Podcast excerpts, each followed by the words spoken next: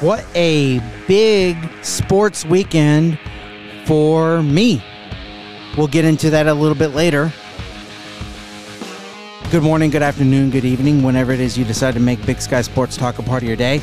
My family and I greatly appreciate it. You found the only podcast in the world completely devoted to the full coverage of the four major franchises of one major market, and that's uh, Phoenix, Arizona. We do things a little bit differently. We do it from Big Sky Country, Billings, Montana. We cover ASU football and ASU basketball to go along with it, and all presented by the unofficial presenting sponsor of Mooyah Billings. Yeah, a uh, big, big uh, sports weekend this past weekend. A lot going on, some winning, some losing. Um, but it's some of the winning that happened that, that I'm pretty jacked up about. Um, but hey, how are you? I hope you're doing well. It's been a little while.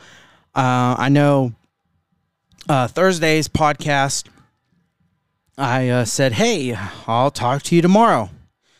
Well, uh, it might have been Wednesday. See, I, it's been so long. It's it's I don't even remember well, those days came and went, and I, I did not talk to you. If you do follow me on uh, social media at Big Sky Sports Talk for Facebook, uh, Instagram, uh, YouTube, and TikTok, then then I, I talk to you a little bit via a um, a post. But uh, other than that, I do apologize, and and uh, it was just it was just the way the weekend and the days went uh, for me, and I did get some rest, which was much, much needed.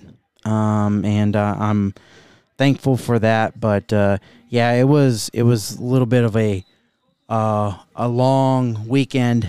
Um, I think uh, Friday was this past Friday was my first five to two uh, in back to back days, Friday and Saturday. So that had a little bit to do with it.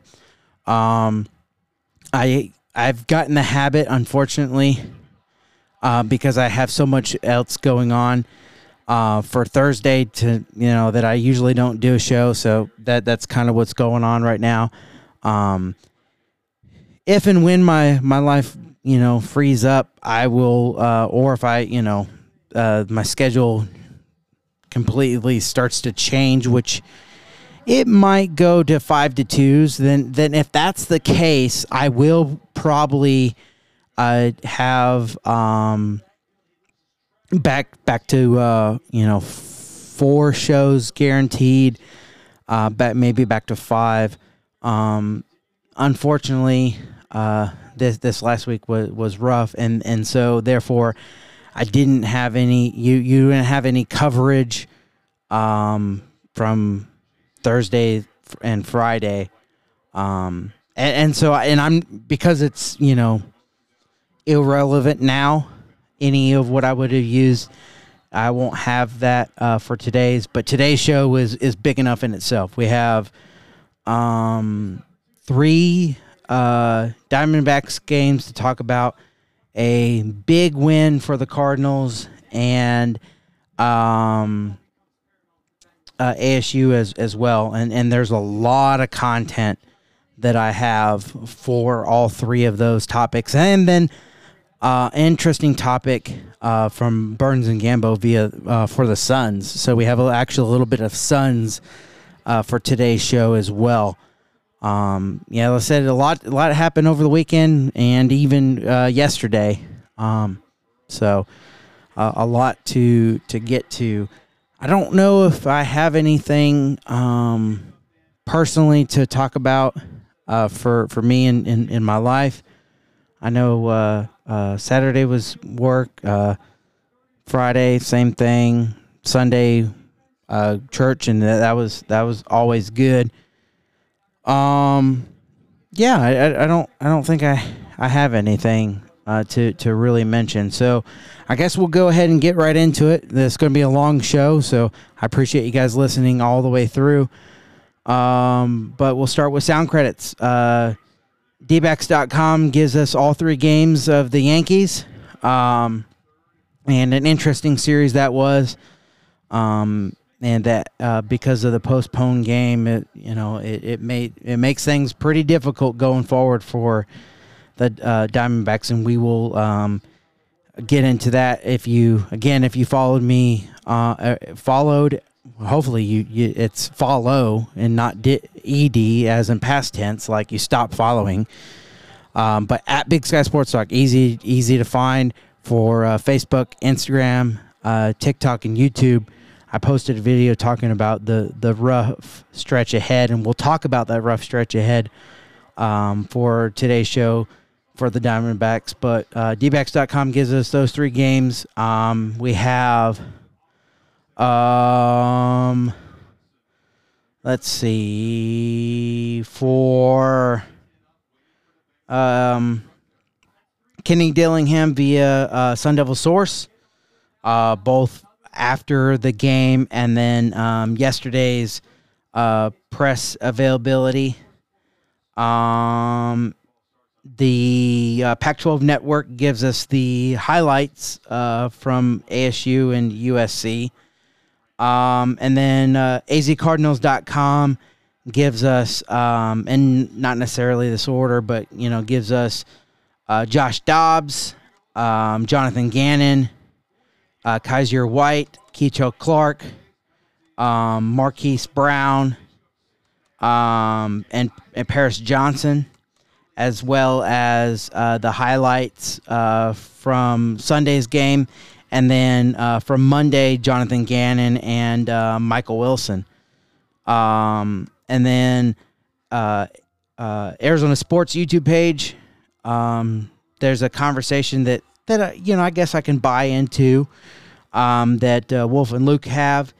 And then um, I know this is the only thing from from Friday, um, but um, with Kyler Murray's um, soon video, uh, Dan and Vince talk uh, have a conversation that that has to do with that. Um, and well, this week is week four. Kyler could be off of pup after the end of uh, all the uh, um, at the end of this week. Um, at, after uh, Sunday's game, um, probably uh, a week from today, he could he could be active. So uh, we'll because of that, we'll have that, and then I think that's it.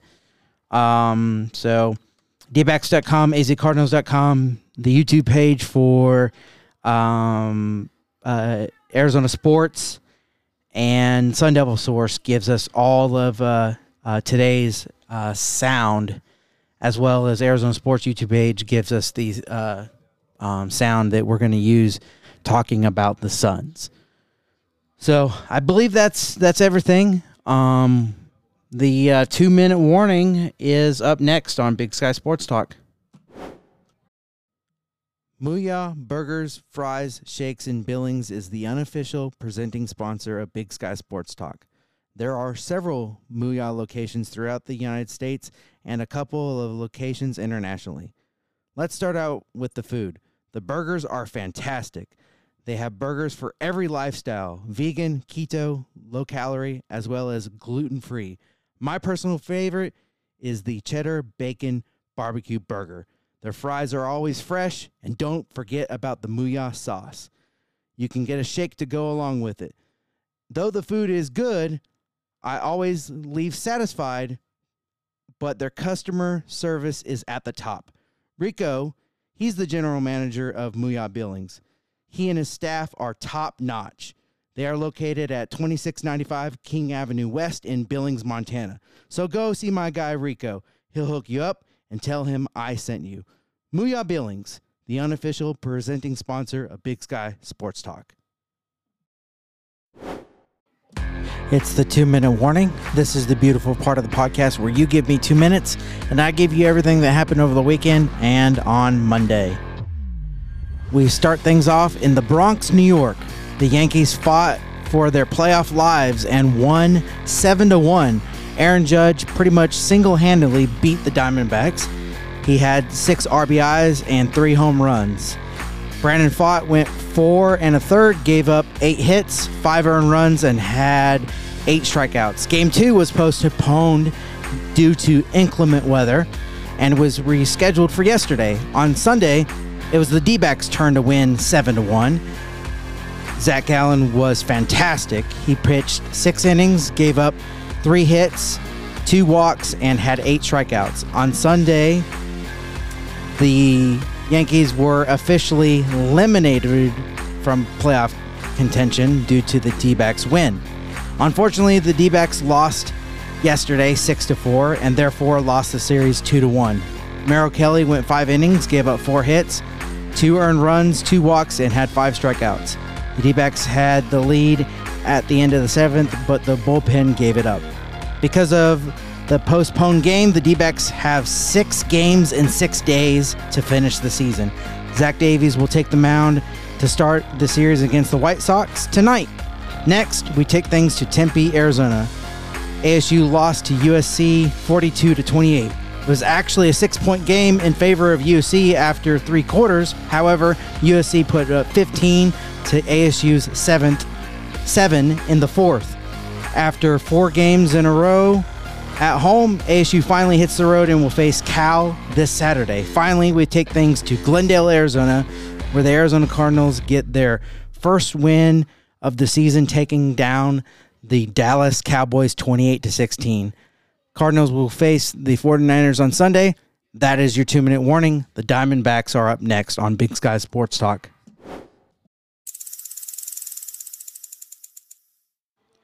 Well, uh, unfortunately, the uh, D backs lost the series against New York, but they were a part of eliminating the Yankees from playoff contention. So we don't have to worry about the Yankees in the in the playoffs. Uh, I know I get pretty jacked up about that.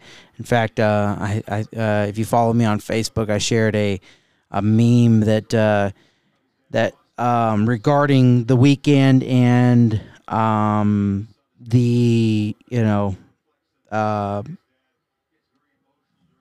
uh, games that were played. It was uh, via what was it? Via um, trying to to find it. Uh, let's see, via um, uh, NFL memes, yeah, their Facebook page. It said uh, D-backs eliminated Yankees from playoff contention. The Cardinals handed the Cowboys their first L of the season. Not a good day for Lakers fans. Now, obviously, you know, none of that has anything to do with Lakers, and that's the point. But, um, you know, I don't, I don't like any of the the uh, opponents um, mentioned there. I don't like the Yankees. Uh, I, I I don't like the Dallas Cowboys. Can't stand the Lakers, and so why not? You know, why not include the the Lakers into that? You know, everybody else does. So it was just it was just good stuff. It was funny. I uh, enjoyed it. Um, what I did not enjoy, though, expected, and I basically chalk up to we had to travel to New York. New York was already in New York, and of course, New York, you know, the state of New York doesn't leave, but you know, the team uh, does, uh, and they have Aaron Judge, and we don't. As he had three homers, six RBIs, uh, just absolutely single handedly crushed the D backs. Brandon Pfaadt, started out well, but uh, didn't. Uh, his numbers say that he didn't. He went four and a third, giving up eight hits, five earned runs, and uh, had eight strikeouts. Didn't issue a walk. Um, Slade Cecconi went two and uh, two thirds, giving up three hits and one earned run. Uh, had two strikeouts, a 4.33 ERA, and Mantiply pitched the last inning, uh, had a hit and gave up a walk, 4.95 ERA. Corbin Carroll 0 for 4. Uh, Marte 1 for 4. Tommy Pham 0 for 3. Jake uh, McCarthy 0 for 1. Christian Walker 1 for 4. Alec Thomas 1 for 4. Lourdes Gurriel Jr. as a DH 0 for 4. Um, Gabby Moreno 0 for 2. Uh, Jace Peterson 0 for 3. And Perdomo uh, 2 for 3. Um, Luke Weaver gets the win, and it was his first game in Yankee Stadium. Brandon Pfaadt gets the loss, and uh, Brito gets the save. Here is how the game went down. Yankee right-hander Luke Weaver So with Cincinnati, Seattle, and the Yankees, this will be his 24th start. He's 2 and 5, 6.77. Swing and a miss. He chased the pitch up in the zone. Carroll down on strikes. Different colored shoes as this one is popped up into foul territory, third base side. And the third baseman, Oswald Peraza, will make the catch. And that's slowed down by Weaver. Barehanded by Volpe, and he gets Pham for the final out. Nice play by the rookie shortstop. You score 1-6-3. Diamondbacks go down in order. Brandon is the third wheel in the mix and a chance to be an X factor here in the chase for a wild card. Yeah, this is a good start for him here to, to pitch in this ballpark against a pretty good uh, lineup up and down with that Yankees. A lot of young players on the team. And a good start for Brandon Pfaadt with that sinker. Gets it by Florial for the first out. There's a base hit for Judge. In the gap, cutting over is Thomas. Judge going for two. The throw is not in time. He smelled an extra base hit and took off. A lot of good things happened. I mean, a great swing, a line drive. Little check swing tapper. Brandon picks it up. Judge into third, and the Diamondbacks get their second out. It's tapped to third. Jace Peterson collects it. And Brandon Pfaadt, able to strand that one out double. Bounce from the Braves to the Reds to the Diamondbacks. Oh, what a play by Peraza. Just robbed him of an extra base hit. Uh, I mean, he is uh, he's a great defensive player. I think the more he plays the position, the better he's going to get. Alec hits it off the mound, and by Volpe, it gets into center. Thomas aboard with the Diamondbacks' first hit. Ground ball, Volpe. There's one. And there's two. The inning-ending double play. And he gets Stanton to chase. There's the Pfaadt sweeper. That's been a very effective pitch for him, and he gets his second strikeout. Two and two from Brandon Pfaadt. And Moreno hangs on. There's the sinker again. Brandon Pfaadt opens up the second with back-to-back strikeout. Swing and a miss. Brandon Pfaadt strikes out the side in the second. His seventh consecutive strike. First pitch strike for Weaver. Seven for seven. Another catch by Peraza. Soft ground ball. Volpe gets Peterson. Had a chance to visit yesterday. There's another smash off a Diamondback bat. He turned on that fastball. Gonzo knocked it right back up the box. Swing and a miss. Carroll down on strikes for the second time. No runs ahead. That's what I remember of that World Series is those three games at home. Cabrera with a single as he continues his hot streak. The big Soriano hit. Knocked down by Pfaadt. Knocked down again, and everybody's safe as Peraza reaches. Right there at the knees. A sweeper dropped it in there beautifully. Five strikeouts through the first 10 batters for Brandon Pfaadt. Runners at first and second. Well, here's Aaron Judge. Judge hits one deep to right center field. There it goes. See ya. A long home run into the Yankee bullpen. A three-run shot. Three nothing Yanks. And Torres waves at that sweeper. Pfaadt has six strikeouts now, but trails at 3 0, two outs in the third. Boy, Brandon Pfaadt, seven strikeouts through three in New York, but he trails at 3 0. Leave that ball up, he can hit it out by a mistake. In the air to center, Alec broke back, comes back in now. The wind is swirling straight in from left field. Swing and a miss. Another changeup. Pfaadt has matched his career high. That's eight strikeouts. Back to Brandon. He's got that one. And he strands the two out double. Diamondbacks trail it 3 0 through four. That Bichette hit off of Yandy Diaz's glove. 3 2 cutout. I missed a fastball over his head. Struck out Thomas one away. Moreno hard to short. Volpe scoops it up. And it gets away from Bauers. Moreno heads to second. And there's no throw. There's no one covering the bag. You might have had a play on Gabby right there. The ball came right back to Bauers, but either Volpe or Torres decided to cover second base, and Bauers had nobody to throw the ball to. Guys stretch out there, and then the ball's not there, and it puts him in an awkward position. But luckily, he's going to get out of this inning anyway. Florial makes the catch, and that'll do it. No runs, no hits, one error, one man left. He would take notes in the dugout during games. Grounded and past Peterson and down the left field line. Banging around out there as Peraza will stop at second with a leadoff double. No, Peraza at second with no one out. Here's Florial. Sky to deep left field. Going back, Pham, turning, looking, and it's off the wall. Peraza will score easily. Florial showing power the other way with an RBI double. It's 4-0 Yanks. As now Judge digs in. Driven deep to right center field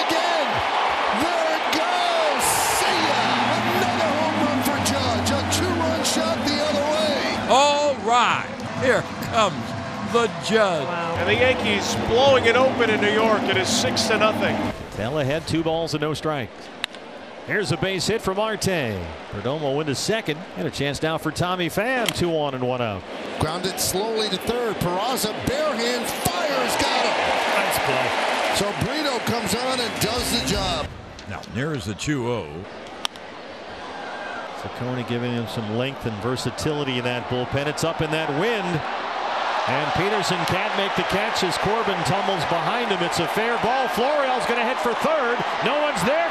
Cappy gets there, and they get the out. Florial runs into the out at third base. There was no one covering the bag. Gabriel Moreno noticed it right away and hustled up that line to get to the base. And is Corbin okay?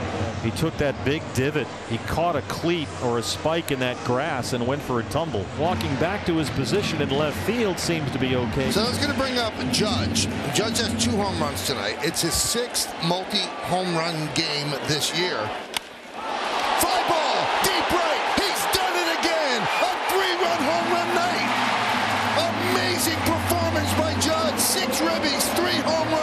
7 nothing Yanks. Aaron Judge ripped one down the right field line, well into the seats. His third home run of the game. It's a Judgeian blast. And all rise. Here comes the Judge. And the Yankees take a 7 nothing lead. Multiple three home run games this season. First Yankee all time to do that. The crowd wants to love him. The Diamondbacks offense, they've not done much since. Only two singles. Walker hits one through the wind, and this one's going to go. Christian Walker, upper deck and left, and that's his 31st. And the Diamondbacks finally break through. Well, they owed Walker that one. 7 1 Yanks. We're in the ninth. And here's Gurriel Jr.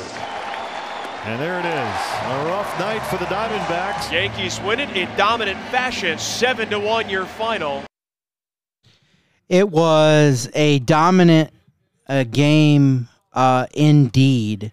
Um, and one thing I realized, well, let me give you the the thing, uh, the stat line: one run, five hits, two errors for the Diamondbacks, seven runs, twelve hits, and one error for uh, the Yankees. Um, and Corbin Carroll was all right, and it was an interesting play. Like he caught, caught a cleat somewhere, and and I mean just flipped over, landed real hard on his on his knees.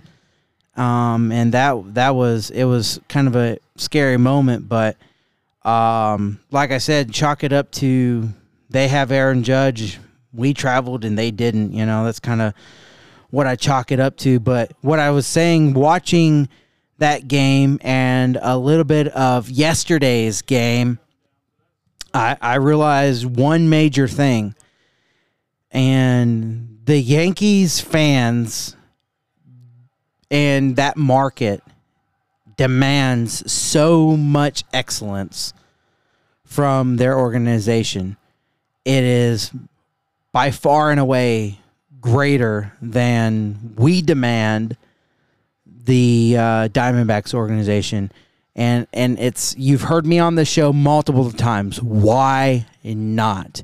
And may, maybe, uh, you know, maybe the majority of Arizona fans are just smarter. That they, they don't invest that much into their team because they realize sports is not that important in the grand scheme of things. And, and it really isn't. You know, it's it's a great escape, but it's you know, it's not that important. But for me, it is.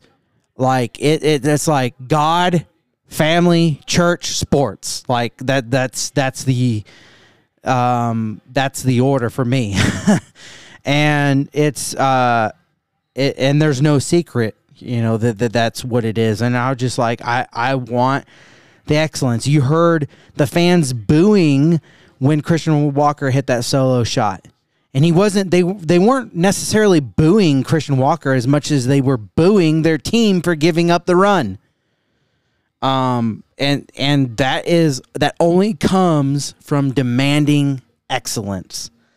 I mean, they they uh booing Stanton because he he's you know he he's been lackluster of late, and uh, it was just that's one thing I one major thing I realized from that market that that fan base that Diamondbacks don't have that I wish we did.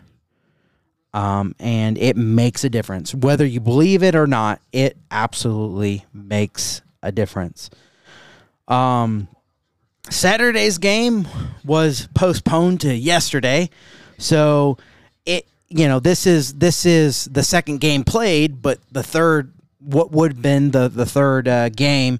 I, they basically just kind of switched the rotation the same. So I guess you know the rotations are the same for this game, but really and truly, it's the third game uh, play. Uh, what was the third scheduled game? It's all confusing, but it uh, it uh, went in the favor of the Diamondbacks that helped eliminate the Yankees, and it was seven to one, a complete difference.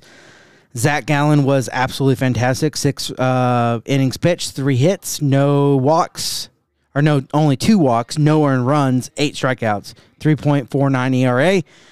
Thompson win an inning, struck out one, 3.90. Ginkel win an inning, gave up one hit, two walks, two strikeouts, 2.12. Frias win an inning, uh, had two hits, the one earned run, and uh, two walks, a strikeout, four uh, ERA for him. Uh, Gabby Moreno, two for five. Corbin Carroll, uh, two for five. Tommy Pham is the DH, two for three. Christian Walker, one for three.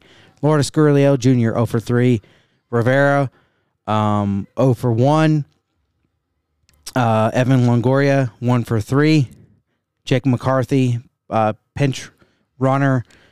Um, and then then he was inserted into the lineup uh 0 for 1 Jordan Lawlar 0 for 3 Alec Thomas 0 for 3 and Perdomo um 0 for 2 um Diamondbacks uh, 7 runs on 8 hits no errors Yankees 1 run 6 hits and 2 errors uh, and here is how this one went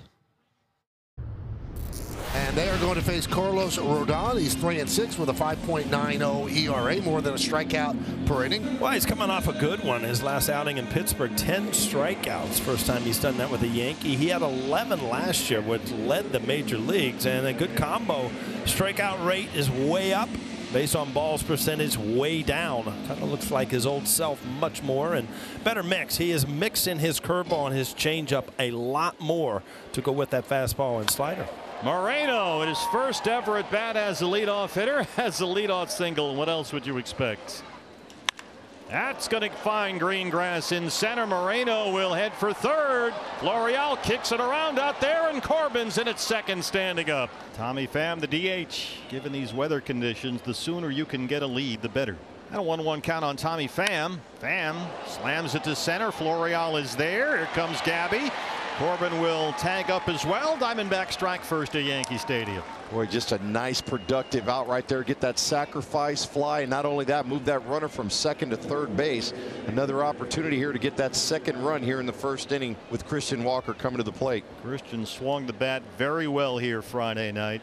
And Walker hits it high in the air, deep to right field. This should be room enough for Corbin to come on home. And here he comes. Just ahead of the throw, make it RBI 96 for Christian Walker in a 2 0 D backs lead. And that's hard contact to left field, but right there is IKF, and that'll do it. Two runs, two hits, one error, nobody left. Yankees coming to bat. Zach Gallen will make start number 33 this year. He's already thrown just under 198 innings, already blowing by his previous career high. This is the guy you want on the mound when you need to win a game here for the Diamondbacks. Already off to a 2 0 start. Great start for him before he even took the mound. Fastball by him. Aaron Judge goes down swinging, and Gallen has his first strikeout. He got away with one earlier, but then here you see him attack high upside of the strike zone, but he left that still in a pretty decent spot for Judge, just too late on that swing. Walker knocks it down. Tremendous recovery by Christian, and they get Wells at first as Gallen hustles over. The win really helped out Zach. It keeps it 2 0 Diamondbacks. Now we go to the second inning, and Evan Longoria will lead off the veteran. And the pitch, C, right? Oh, that's one away as Longoria is called. Looking. That one's chopped to first. LeMahieu right there, and he's going to beat Thomas to the bag for the final out. Gallen has been landing that knuckle curve in the zone for strikes. That's a very good sign for Zach. Swing and a miss. Gallen's got that fastball going, and he gets his second strikeout. Boy, another good spot. You see Moreno setting up down and away, and he pinpoints that pitch right on that lower outer half. Good location for Zach Gallen. You never quite know with Zach what that secondary pitch might be start to start. Uh, today it is definitely that curveball as he strikes out Cabrera on another curve. Gallen's punched out three and leads it 2 nothing. Oswald Peraza will lead off the bottom of the third inning as Gallen has pitched pretty effectively so far to start his day. And they just got it in and got it by him. Zach Gallen with three consecutive strikeouts. He's punched out four the first eight. Broken bat roller. Perdomo's got it at second. Two down in the third. Eight consecutive set down by Gallen. Judge doesn't chase. Try that cutter out there. And Gallen has put two on with two outs for Torres, who should have had a home run his first time up. He slammed it out to left, and the wind just knocked it down. Ground ball, and it hits the umpire and goes into right field. Here comes LeMahieu. Well, this is a bad break. Yeah, they have to go back. Going to send the runners back. But off the umpire's leg, as soon as it hits the umpire, dead ball. Runners only advance a base. Now that one almost hit Judge.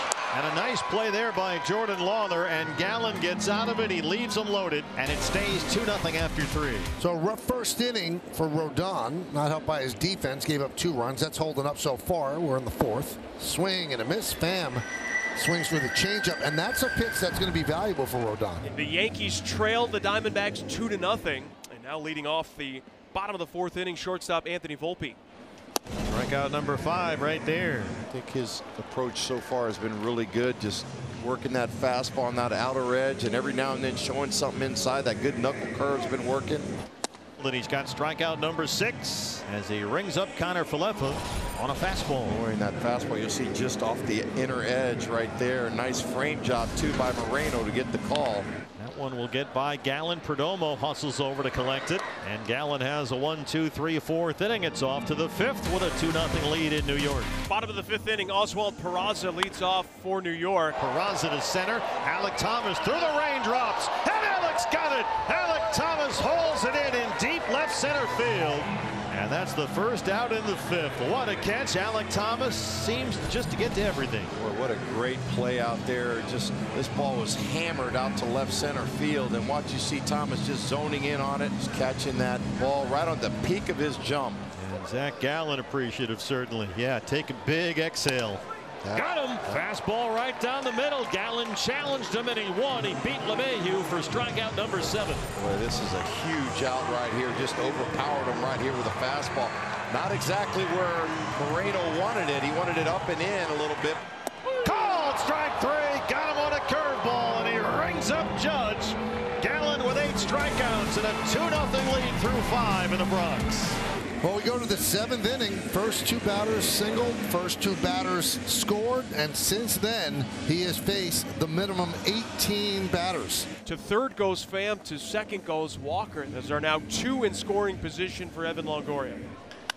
Base hit. It went right through Peraza at third. Pham is home. Here comes Walker. Evan Longoria drives in two, and it's 4 0 D backs. That was a rocket single right there, right past the third baseman. Absolute smash to third for Longo. So Rodon departs. Boone will go to the bullpen. So the Yankees then bring in Randy Vasquez. 3 1 count on Alek Thomas. And he walked him there loaded. Geraldo Perdomo coming up. Perdomo, the second baseman, batting ninth. He's 0 for 2. It's in the air, left field. It's an adventure out there. Kiner-Falefa has got this one. Here comes McCarthy. Lawlar tags up as well. Thomas advances, and it's 5 0. The RBI for Geraldo Perdomo. Just another good productive out. Three runs today scored on sac flies. And they're on the corners now with no outs. So a chance for Walker, who picked up RBI number 96 back in the first with a sac fly, made it 2 0. Ground ball to third. Backhanded nicely by Peraza. His only play is to first. It is in time for the out. Carroll scores, and it's now 6 0 Diamondbacks as Walker collects RBI number 97. Four pitch walk with two outs. Top of the order now for Moreno. Well, there goes Geraldo. Gabby reaches out and pokes it out to right center. Bauers and Florial, neither guy's going to get it. Perdomo's going to come home and score. And Gabby's at second base. It's 7 0. Bauers and Florial nearly collided out there, and it got all the way to the wall in right center. Here is Luis Frias 24 appearances. He worked last Saturday and Sunday in a sweep of the Cubs. 3 2 to DJ LeMahieu. Didn't go, says Vic Carapazza, and Judge will bat with the bases loaded. 3 2. And he walked in a run. How about that? So two straight walks, and that'll get the Yankees their first run at 7 1. Carthy Walker, Christian out there, and he's got the basket catch for the game ender. And the Diamondbacks even this series at Yankee Stadium at one game apiece, seven to one winners, and they get win number 82 on the year for Torey Lovullo. Win number 82 sounds absolutely fantastic. Unfortunately, uh, they would uh, lose uh, yesterday afternoon 6 4. And uh, it was the bullpen again. I say again because, well, it's happened throughout, you know, 80 plus games. But uh, Merrill Kelly w- was pretty solid. Five innings, uh, four hits, two earned runs, two walks, five strikeouts, 3.38 ERA. Saalfrank remains absolutely perfect. One inning, zeros across the board with the exception of one walk. Zeros are his ERA. Just absolutely fantastic. Going to be key um, in the playoffs. Thompson goes for a second straight uh, game, one inning two uh, hits, one earned run, strikeout, 4.08.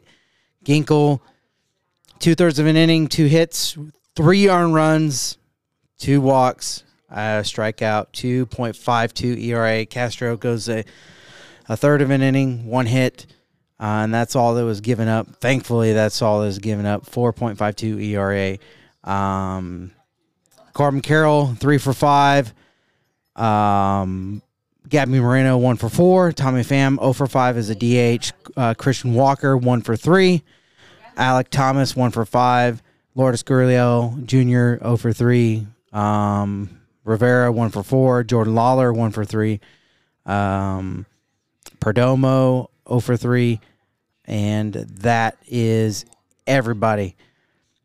New York, six runs, not on nine hits, no errors. Diamondbacks, four runs on eight hits, and the error and a uh, bullpen given up game. They had the lead at the end of seven, but gave it up right there.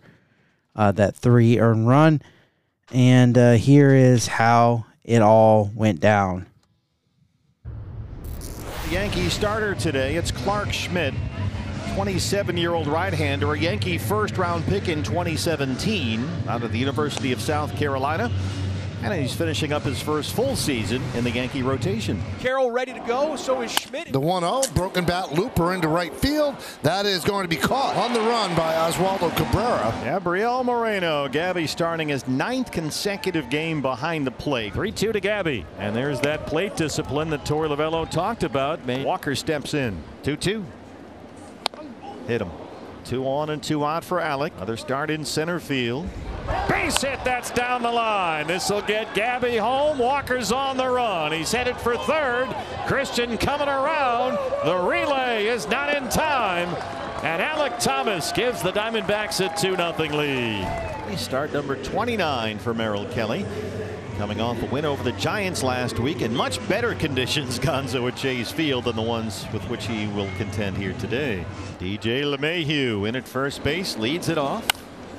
Wrapped into center field. It's a base hit in front of Thomas. So LeMahieu wins the 11 pitch at bat. So once again, Judge has worked the count full, and he walks. Merrill's next strikeout will set a new career high strikeout for him. Called strike three, went to the fastball, got a big strikeout, and Torres did not argue. He got caught looking. 178 strikeouts this season for Merrill Kelly. That's a new career high. But Perdomo, who had an 0 for 25 stretch earlier this month, has a pair of two hit games in his last four. Here's a 2 2. Breaking ball strike three. So Perdomo is gone, and so are the Diamondbacks. Peraza at 199, a homer, 12 RBIs. And it's another full count for him. That's five full counts on the first seven Yankee hitters. And gets the swing and miss with a fastball up. And it's a one, two, three second for Merrill Kelly. Moreno walked and scored in the first. Came home on that Alek Thomas two out, two run double. Speaking of strikeouts, Moreno down on strikes, one away. Tommy Pham, the batter. 2 2. Struck him out swinging. High fastball. And there are two. A third strikeout for Schmidt. LeMahieu had that long at bat to begin the game and wound up with a single to center. And that's still the only Yankee hit. Well, Merrill went after him with a high fastball and got him to chase. And that's the third strikeout for Merrill Kelly. The Yankee fans that are here making some noise for big Aaron Judge, who walked in the first. Hard to short. Lawlar snags it. Jordan Lawlar low throw. And Walker's got it. What a play by the kid. Exceptional defense from the rookie at short. And we go into the fourth inning. The Yankees don't score. And that brings up Lawlar. Jordan Lawlar, only 21 years old. That one wants to get down in front of Pereira out there, and it does. Lawlar's got the single as Gleyber Torres leads off the Yankee fourth. Three and two. Skied into right center field. On the run is Thomas. He can't get there. The ball goes to the wall. And Torres will go to second with a leadoff double here in the fourth. The catcher Wells hit into a double play that ended the first. Oh. High drive. Right field. There it goes. See ya. A long shot into the bleachers. Two-run home run. It's a 2-2 game. Hit it hard enough where the wind can't affect it. This was a rocket from Austin Wells. There's Volpe, grounded to third, backhanded by Rivera. And Walker can't make the scoop. Volpe made the turn, but hustles back to first. Christian Walker has been hit by a pitch and walked. There's a base hit into center for Christian. It's a two out single. That's a nice stroke. Just stayed right back up the box. He's aboard for the third time today. Esteban Florial, the center fielder, leads off the Yankee fifth against Merrill Kelly. Popped up. Here we go. It's in that win for Rivera. Lawlar's over there as well. Jordan's got it. And he hangs on. Jordan Lawlar, that rolling catch almost like a punt returner. And somehow able to hang on to that one. Nice job by Lawlar just to keep his feet moving and able to make that play, that snow cone catch. Everson has been sidelined with a hamstring. He kind of slipped down a step at Fenway Park. So this is his first game back. Line drive. It is a base hit. He didn't know where the ball was. Held up. He rounds first. He's going to second. The throw from Carroll is not in time. It's a double for Everson Pereira. Judge is the hitter now. He has walked and grounded out.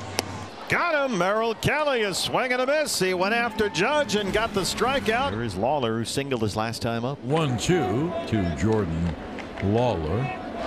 And the pitch strike three right down the pipe. Weissert has a one two three. Diamondbacks guns have got to get something going. Corbin Carroll has a base hit to center. And let's get Corbin going on the bases. There's your go ahead run. Well, he jumped on that first sinker right there at 90 miles an hour. Stayed right back up the middle. This will be a good time for that Patton Moreno swing to go down that right field line. Corbin takes off. Got a jump. The throw from Wells is high. And Carroll's in there. Dolan base number 51. And that's the go ahead run. Moreno delivers. That's going to get Corbin Carroll home. Gabriel Moreno gives the Diamondbacks the lead. Moreno shoots it into left center field. Nice job right there. Oswald Peraza, the third baseman 0 for 2, leads it off for the Yankees. That one is drilled to deep left field.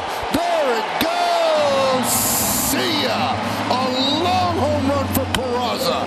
It's a 3-3 game.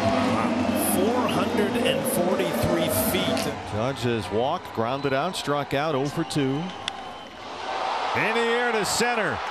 Alek Thomas to the wall. Alek has got another one. Alek Thomas robs Aaron Judge in New York. And we stay tied at three.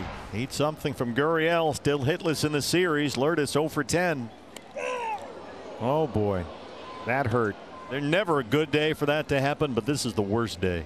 Here is Emmanuel Rivera. Down the line, and that's a fair ball. Lourdes on the move. He's headed to third. Tony Perezchica puts the brakes on as Pereira picks it up, and it's a double for Emmanuel Rivera. It's going to be Ketel Marte. Here he comes as the Yankees bring the infield in. 3 2 is low. First pitch. Corbin Carroll with a base hit. Gurriel's home. They'll stop Rivera, and it's 4 3 Diamondbacks. The third hit today. Bases loaded, one out. 3 2 count. Money pitch from Ginkel. Ball four. That'll tie the game. Wells at third. Volpe at second. Peraza's at first. High fly ball. That should get a run in. Tagging as Wells. Catch is made. Here's the throw. Wells is safe. It's a sac fly for Florial. And the Yankees lead 5-4. Here's Pereira. Doubled in the fifth. He's one for three. Ground ball. It's a base hit. Volpe rounds third. He's coming home. He'll score. It's an RBI single for Pereira. And the Yankees lead 6-4. Alek Thomas, who had the two-run, two-out double in the first that made it 2-0 Diamondbacks, is the last man standing. 3-2. Right back to Holmes. He sets, flips, and the Yankees win six to four. And this one stings. Oh, it really does. This is a tough one. They got snatched away from them there in the bottom of the eighth. They just couldn't find a way to get close this game out. Yeah, that that one uh, most certainly is rough. So uh, that uh, with that loss, uh, Diamondbacks are 82 and 74, um, and tied for uh, the second uh, wild card spot with the Cubs because of the tiebreaker. The Diamondbacks actually take that. So right now, the playoffs ended. Um, the Phillies would have the first Diamondbacks have the second. Cubs have the third. Um, behind the Cubs is one game back is the Marlins, and two and a half back is the Reds. Um, San Diego is five, and San Francisco is five. Uh, there are six games left as soon as uh, um, a combination of uh, wins and losses with uh, the uh, the Padres and the Giants, they will be eliminated because they won't be able to catch um, any of these guys. Um, it's it's pretty much there um, already, but not not officially. Um, if you look at the whole standings, uh, Baltimore's in, Tampa's in, uh, Toronto is still fighting. Yankees are eliminated. Boston's eliminated. Uh, Minnesota is in. Cleveland, Detroit, and the White Sox are all, uh, and Kansas City are all eliminated. Texas is still in, um, are still fighting. Uh, Houston's still fighting. Uh, Seattle's still fighting. Uh, Angels and A's are eliminated. Braves are in. Phillies I just mentioned where they are. Miami, I just mentioned where they are. Mets are eliminated. Um, the Nationals are eliminated. Milwaukee's in. Chicago is fighting. Cincinnati's fighting. Pittsburgh and St. Louis have been eliminated. Dodgers are in. Uh, D backs, San Diego, and San Francisco all fighting. And Rockies are eliminated. Um, as it pertains to the Diamondbacks, as I said, because of the postponed game. Uh, yesterday would have been a travel day, but uh, travel slash rest day, but they played uh, yesterday. Well, today um, is uh, against the White Sox, starts the series, and it will be Zach Davies.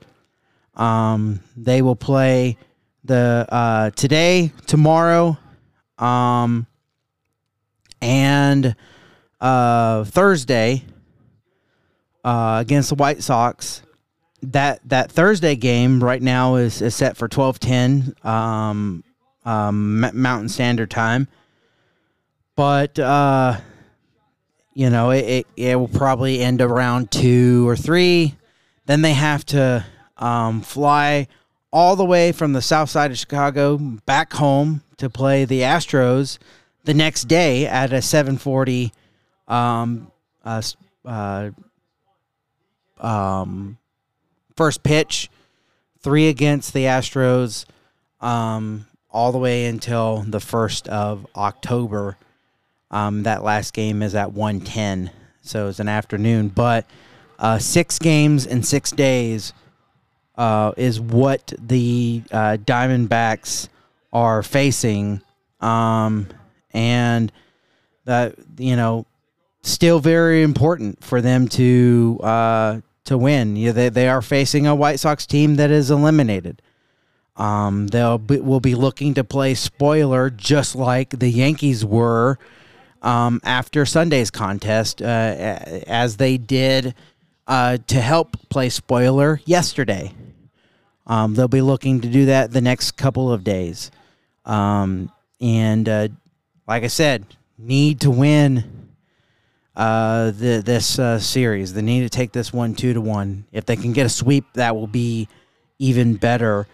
Um, we'll keep an eye on um, the wild card, and you know, as as people get eliminated, uh, we will mention that uh, as well.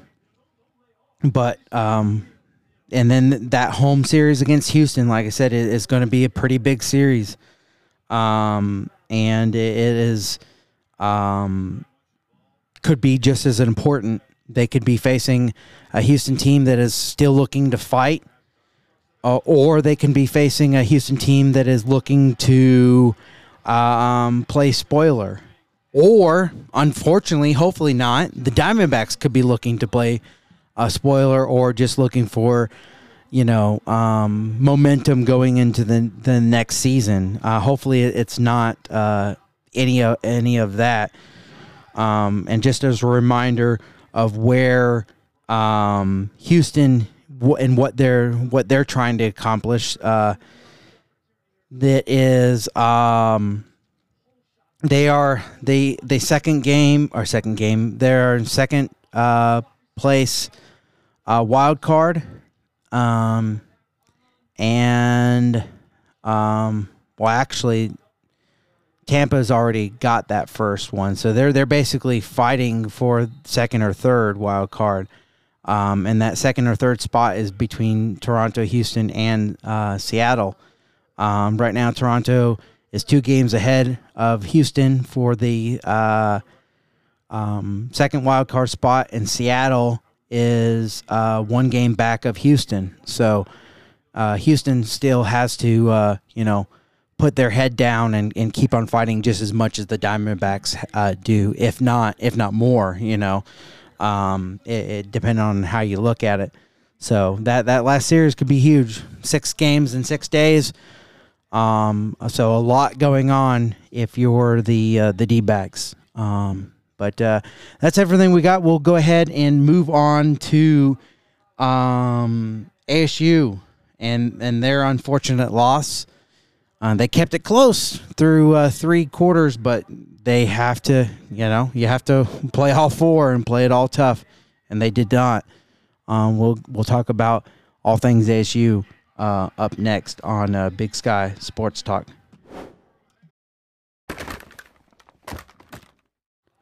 Well, uh, ASU is now one in three on the season, and uh, USC is ranked fifth and four and zero.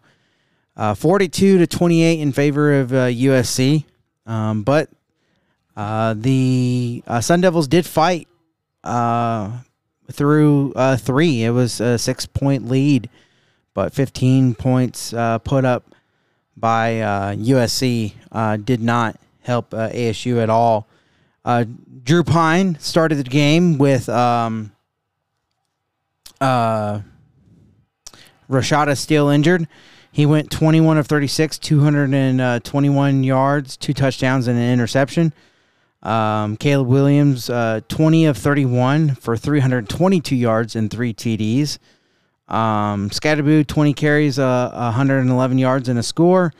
Um, Lloyd, 14 carries, 154 yards. Elijah Badger, 9 receptions, 88 yards and a touchdown. Rice, 7 receptions, 133 yards and 2 touchdowns. Um, it was uh, 14 to 7 at the end of first, and um, USC uh, tacked on seven more in the second, 21 to um, uh, 13. And then uh, um, Arizona State scored eight in the uh, um, third. USC uh, put up six more, making it um, 21, uh, or no, 28 to 21. Um, and then USC 15 in the fourth, and uh, Arizona State can only muster up seven more to make it 28 to 42. Um, let's see. Arizona State uh, had um, 21 first downs. They were six of 16 from third and uh, three of four on fourth down. Um, and uh, USC 22 first downs, uh, three of 10 on third and one of two on fourth. Uh, for uh, ASU, 353 yards total yards. USC, uh, 535. Of that um, was 322 passing for uh, 10.4 yards per pass. Uh, uh, ASU 263 yards passing, uh, 6.7 yards per pass. Um, 90 yards rushing for uh, ASU on 32 attempts, 2.8 yards per rush, and 213 yards rushing for on 29 attempts and 7.3 for USC. Penalties four for 26 for ASU, 10 for 85. Uh, two turnovers, one fumble, and an interception. Um, and USC had had one fumble. Uh, 31 minutes and 48 seconds for ASU. Time of possession in 28 minutes and 12 seconds for USC. Um, courtesy of uh, Pac 12 Network, here is how um, this game went in what Lincoln is seeing, the four wide concept. Now back to two. Lloyd bouncing it out. Got to the edge in a hurry, didn't he? Wow. Inside the 20. Clearly pivot and turn around and throw it to the slot guy yeah. right now. Williams, a nope. bootleg action, going for the pylon. He's got it. It's touchdown. Hmm.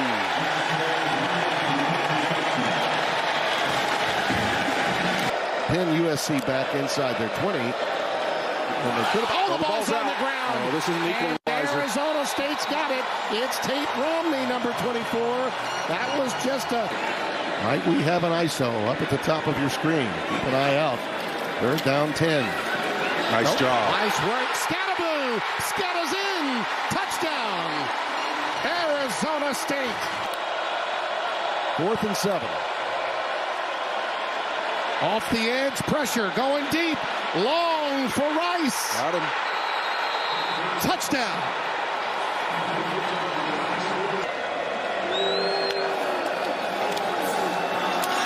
Lloyd. Nice job. Bouncing it outside. Look at him go. Marshawn Lloyd finally wrestled out at about the two. Everything but the jump. Yep. Williams is going to keep it. Burrow in. Touchdown. Williams carries one yard for the Trojans touchdown. It's the second rushing touchdown. For different ways, and uh, they try to give it to him on an inside handoff, and now he's going to a little run option on fourth down. On fourth down, hello, wow. how do you do? Elijah Badger. Who back in at quarterback now? Swiss Army knife action. Look out! Yep. Look out! Good convergence by that secondary. He's down at the 25. Kenny Dillingham, just a shorter version of Taysom Hill. That's what I'm seeing in him tonight. Play fake, going the fade in the corner. It's caught. It's touchdown. Oh, Elijah. Oh, Elijah. Possessed the ball at the half. There was only about 48 seconds separating time of possession. Let's see if they can continue that trend. They'll start in the air. Couple of receivers there. It's caught. It's Elijah and the Badger. Pyne Inside lost game. It. That ball is loose and it's a free ball. USC's got it.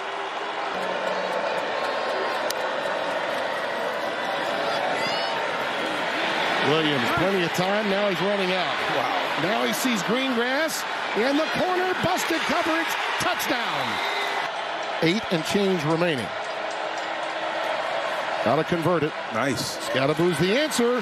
He's the answer. Look at him go. Wow. Skattebo. Scatta can. Scatta touchdown. So he appeared to be okay when he got to the sidelines. A little slot blitz pressure. Plenty of time for Williams setting up shop, looking long, got his man. It's Washington. It's touchdown. That's a hard-earned win for Lincoln Riley, Spence. Yep, he definitely earned it. It was a tough situation, much tougher than the average fan out there really appreciates. Marshawn Lloyd, a very quiet 14 carries for 154, averaged 11 per tote. Williams with five total touchdowns, three in the air, two on the ground. Uh, you know, I would uh, definitely agree that they they earned that win, and it was a hard fought win for uh, USC. Even though you know the score doesn't say it, like I said, it was it was a six point game at the end of the third, um, and uh, you know ASU answered and uh, to start the fourth. Unfortunately, like I said, coughed up the ball, and um, you know they have. Uh, um, you know, they they they have uh, um, Caleb Williams. You know, it's it's hard to do anything um, with uh, with that. Um, ASU uh, will uh, hit the road and face Cal at one and three, and Cal is two and two. So um, definitely trying to look for a win, but uh, Vegas says uh, Cal will win this uh, this game. Unfortunately, uh, here is Kenny Dillingham following the forty-two to twenty-eight loss to uh, fifth-ranked USC. approach and what you guys were trying to do. Yeah, we're trying to attack. Bottom line, trying to attack. And uh, you have to play this game attacking. If you want to beat teams like that, if you want to beat offensive coaches like Lincoln Riley and offensive quarterbacks like uh, Caleb Williams, you have to attack and you can't play the game scared. So we said we wanted to, to call every shot that we had in the game. And uh, I probably called about three too many there in the second half on first downs when it's a six point game that I'd like to have back. And what did you see as the biggest differences that led to a, a loss? Yeah, led, led to the loss. Yeah, I would say the turnovers offensively and uh, struggling protecting the quarterback. And that starts with me uh, understanding being more timely with some calls in order to protect our O line. I mean, those are some that, that D line is is a really, really, really, really good D line. Coach Grinch does a lot of really good things schematically, moving them and uh, making those guys pass protect, even in seven man pro. Uh, you know, we're not there yet. And I got to do a better job of protecting our guys on those early downs so we don't get behind the chains. That was the tale of the two halves. First half, we were ahead of the chains. Second half's first downs were aggressive calls that we were getting sacked on. We got to throw the ball away or not call those calls so we can stay ahead of the chains and stay in a rhythm. Coach Scott Sanduli, Devil's Digest. Uh, with this being your first ranked matchup as a head coach against a top five team such as USC, were you looking kind of for anything from USC to kind of, as, as a on a program standpoint, that you could try to instill here that makes them so successful that you could put here? Winning. But no. I mean, we're going to run our pro. Every job is different. Every place is different. We're going to run this program. Uh, you know, I'm from here. Uh, I'll say this on that topic. This was activating the valley. Like this environment is activating the valley. The sold out crowd, loud, third and 20, the first drive with two penalties. Like that was just as much important. That was just as important to winning this game than anything I've done to my that I've done in, in my meeting rooms and my players because they go out there and they know it cares and they feed off the energy and there's actually a competitive advantage when we have everybody in the stands. It's an advantage. So to see all the fans in the stands like that, to see the valley like that, that's what we need every game. And if we get that every game, you're going to get the play that you guys want every game. Or at least I hope. Michelle Gardner, Arizona Republic. Coach, obviously you hung with the number five team in the country for most of the game. What are the biggest positives you can draw from this? Yeah, I think our guys realize we have the ability. So the belief factor that they know that we can go out there and win football games. You know, it doesn't matter how we start. Like, what's what's the record matter this year, anyways? It doesn't. The only thing that should matter is just getting better. And we go on the road next week at Cal, and let's do everything we can to win a football game. Let's prepare more, than we've ever prepared. So the positives, I would say, I think our brotherhood is growing. I think players are feeding off each other more. I think their the belief in the vision is still rising. The belief in the process is still rising, and those are the things that excite me. Coach Jordan Ham, Sports 360 AZ. I wonder and this might be me reading into it a little bit too much, but I wonder if that was kind of a shot over the bow at, at uh, you know uh, ASU leadership that that he said record doesn't really matter at this point anymore, uh, and, and and you know you're you're you're one in three, and I don't know if that that's why he says it doesn't matter, or hey we can't go to a bowl game anyway, you know. Um, and so what matters to him is did we fight? Are we getting better? Um, and and and I think for uh, Kenny Dillingham, it, it, it's always the point to win. But I wonder if he, he's kind of settling in. Hey, now from here on out, can we get better? Can we still fight? Can there be something to be learned since we, you know, it doesn't matter what our record's going to be, even if it's the, you know, a winning record, we can't go to a bowl game. I, I you know, I, he's not saying that, but I wonder if he's kind of hinting to that. If if if that that is frustrating him some, and I, you know, like I said, that might be me reading into it. Were there any adjustments you needed to make calling an offense, but from the field level versus up up above? Uh, to be honest, it wasn't as bad as I thought it was going to be. Uh, you know, Coach Baldwin did a phenomenal job communicating. Our entire staff did a phenomenal job communicating throughout the game what we were seeing. I'd say the hardest thing is more seeing like the line twists and the stunts internally uh, in terms of how they're trying to stop the run game with ET games or nut the nut games, what they call them. I'm getting too detailed. We're good. Yeah. Kenny, coming off last week's games, um, kids these age can be unpredictable. When did you first see this past week?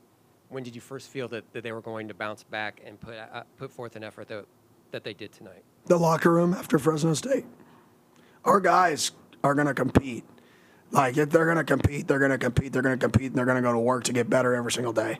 Uh, if there's, I can't always guarantee you the perfect call. I can't always guarantee you a lot of things. I can guarantee you our guys are going to go to work, and our guys are going to play with passion. What, what was it in the locker room that you saw after the game? The eyes. When you look at people's eyes and they don't like that feeling, you can feel that they want to do something about it and create change. And then you show up on mon- Monday and you have the entire offense in the in the uh, team meeting room 10 minutes early. You're like, okay, well, something's changed offensively. So now we just got to play a complete game. And if we play a complete football game, we're going to be a pretty good football team. Hey, Kenny, Jake Seymour, Sun Devil Source. Uh, you mentioned some of those aggressive plays and maybe in the second half going like three plays too far with it. How do you kind of toe the line between being aggressive but maybe not going those extra steps too far? Yeah, you just got to get a feel for your guys. I would say that's the balance. Is uh, the more aggressive you can be, the better. But you have to get a, a feel for how are your guys holding up. And uh, I should have known with our depth at the O line that throughout the game, right, that there's going to be a little bit more rush as the game progresses because they're rolling, you know, 10 deep on the D line. And we got seven guys, eight guys rolling right now on the O line. So it was one of those scenarios where I should have known and had a better feel for kind of where our guys were and not put them in those situations. Coach Michael Carasino, Pitchforks uh, Lunch. When you uh, defensively, I know all week you said about you know obviously tough to slow down Caleb Williams, but overall, I mean, especially in the first half, even going into the second, I know he made some plays, but how do you feel their performance was keeping him in the pocket and making him at least make tougher throws? Yeah, I thought our defense did a, a solid job. I think there's a lot of things that they did. I mean, they, they have a great offensive scheme. They have a great quarterback that's really hard, and they check almost every play at the line of scrimmage. And they do it really quickly and they're all on the same page so it's really really hard to stop what they do when you combine the talent with good scheme. I think our guys uh, there's some things that we can do better. You know it was our worst wednesday practice on defense right? And that showed up. Wednesday's third down day and it was our worst wednesday and then all of a sudden it shows up that a third and 20 they convert why we get out of our rush lane we bring a twist game and we don't loop okay so there's a lot of things that we have to watch the tape and can't just say, oh, that's Caleb Williams. We have to say, okay, what can we do better to grow? What can we do better? And that's the sign of a, of a good football team is you go back to work on Monday and you don't look at your good plays. You look at the plays that you can improve upon. And that's including myself. That's the coaches. That's the play callers. That's everybody involved has to go back and look at themselves and say, what can I do better? couple more Joseph Igo State Press, Kenny. Um, obviously, packed house, tough opponent, intense game. Uh, what did you learn about your guys' ability to play in intense moments tonight? Yeah, it's not too big for them. Uh, it's not too big for them. They want these moments. You come to ASU to play in these moments, and every kid comes to co- uh, goes to a college, and a lot of their decision is the environment. To be honest, the environment we create is going to not only affect wins, it's going to affect recruiting, and that environment today. that environment today, I challenge people to bring that because that was an environment. That was an environment you can win at a high level in. That was an environment that our kids deserve. That was an environment our fans deserve because it's fun. It's fun to be in that environment. And we're going to keep getting better as a football team. And uh, let's keep getting that turnout because that was a really good environment. And credit to the fans, man. I, I couldn't couldn't be happier with the turnout. And thank you. Kenny, um, you didn't have uh, your O-line coach Saga uh, tonight. Uh, is there an update on him? Um, what did you have to do to adjust to that, and how did it go? Yeah, uh, yeah. Unfortunately, he wasn't with us. Uh, no real update right now. We're just waiting uh, for his situation, and the, no real update there. So, and what we had to do to adjust, you know, Matt Christensen did a great job coming in there and helping the O line, communicating, and uh, throughout the week, I kind of popped in there a little bit uh, in order to coach some of those. I don't know the fundamentals, but I know the scheme behind it. So. Kenny Nick King from 3TV CBS 5. Cam, one of the first things he said was that the sideline felt like a family in a way it didn't the first three games. You're talking about the brotherhood, the belief in the vision is growing. Was that quickened by the way last week went, or did something in particular happen in practice this week, do you think? No, I think it's just time. You know, adversity either tears you apart or brings you together. So I think those are the two choices you have. Adversity either makes you quit or makes you work harder. So I think our guys right now are treating this adversity and coming together and treating this adversity and working harder. And uh, that's the sign of a the direction that we want to go as a program. And I say this a lot. I sat in this exact same seat four years ago, just calling the plays, not as a head coach. I've seen this process. I've seen it.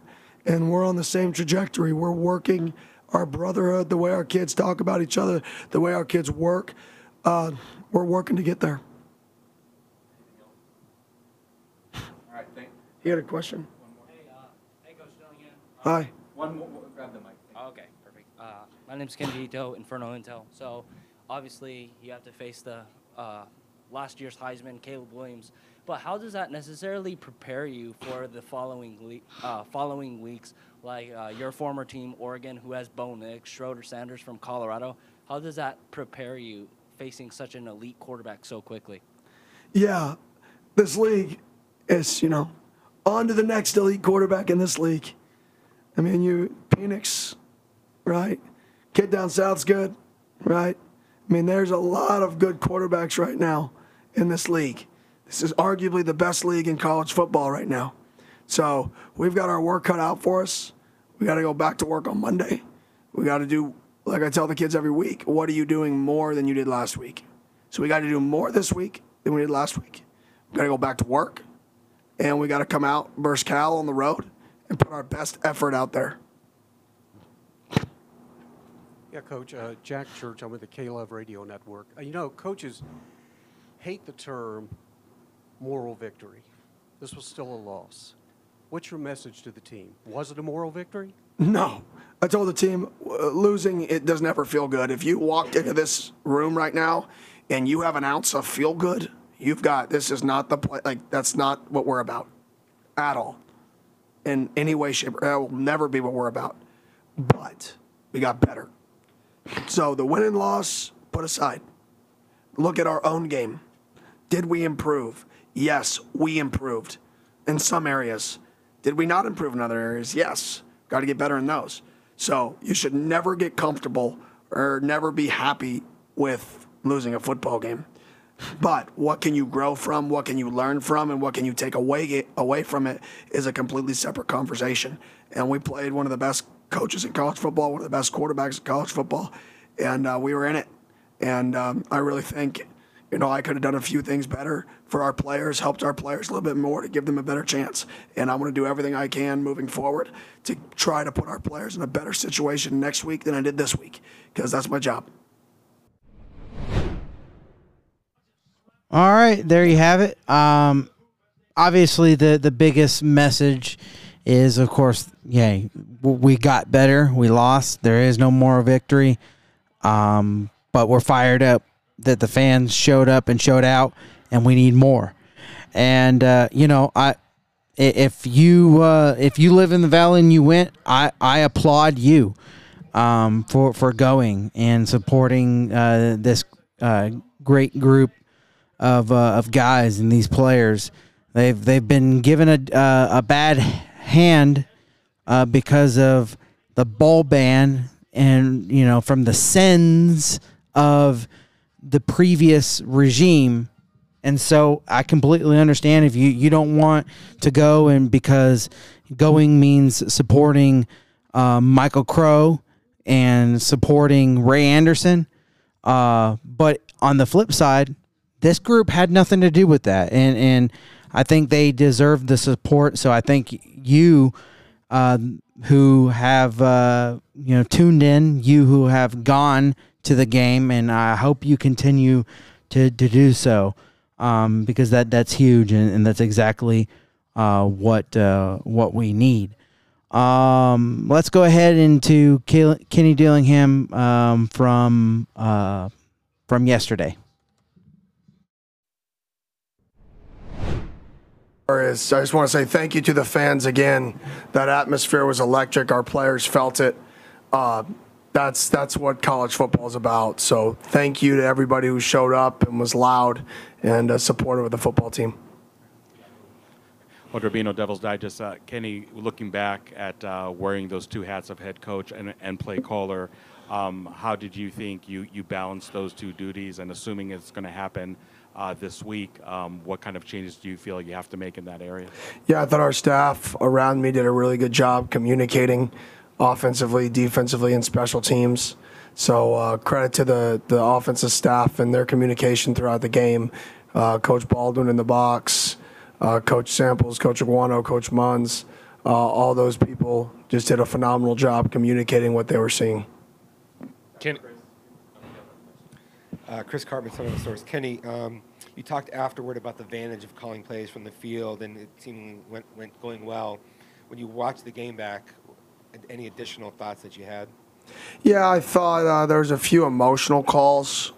You know, I kind of mentioned after the game, and I felt it, uh, where I rode the wave of the emotion, and I responded with an emotion, not a, you know, a as sound of a response that I would like. So I would like to have a few calls back, and I'm always going to be my biggest critic. So whenever I watch a game, I'm looking for ways I can improve and be better. And I think there were a few plays that, yeah, could they have worked? Yes, but could I have maybe put our guys in a better position based off that scenario, that situation, the game? Could I have sequenced uh, three play set better on a second and 11 uh, after we throw a now screen for a TFL? Yes, like all those scenarios, I always look at well, how can I be better? So I think taking the emotion out of it at times, um, when we have those big moments that maybe don't go our way, uh, staying more poised, and that's something I got to improve on. Execution was average.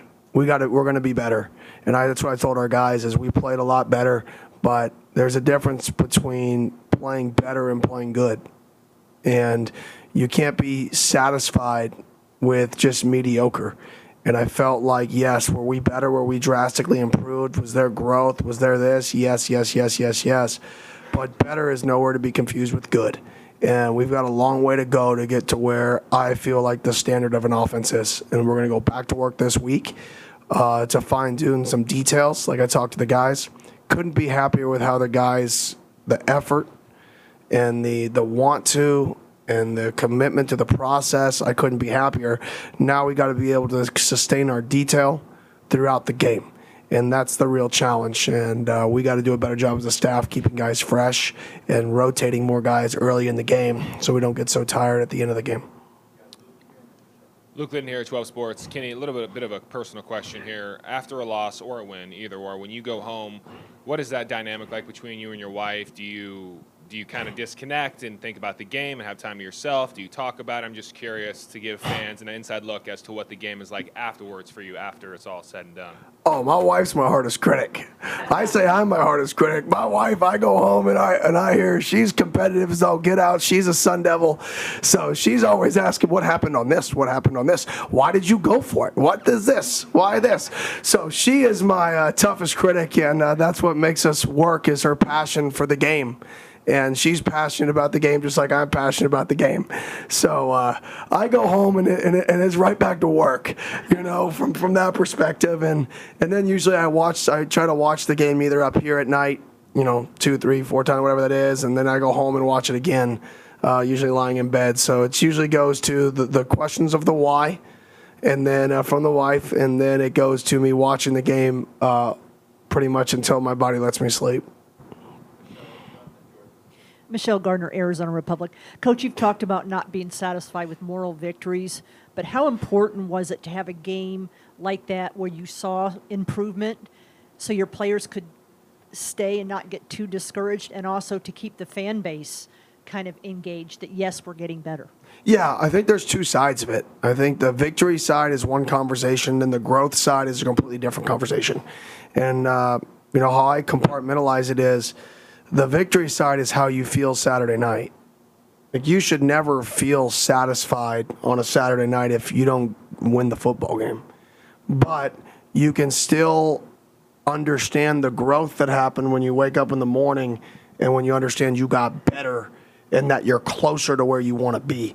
So I think there's a fine line between those two things and you have to have a team that's not satisfied with with losing football games, but that want to then make even more of a change to get better and better and better.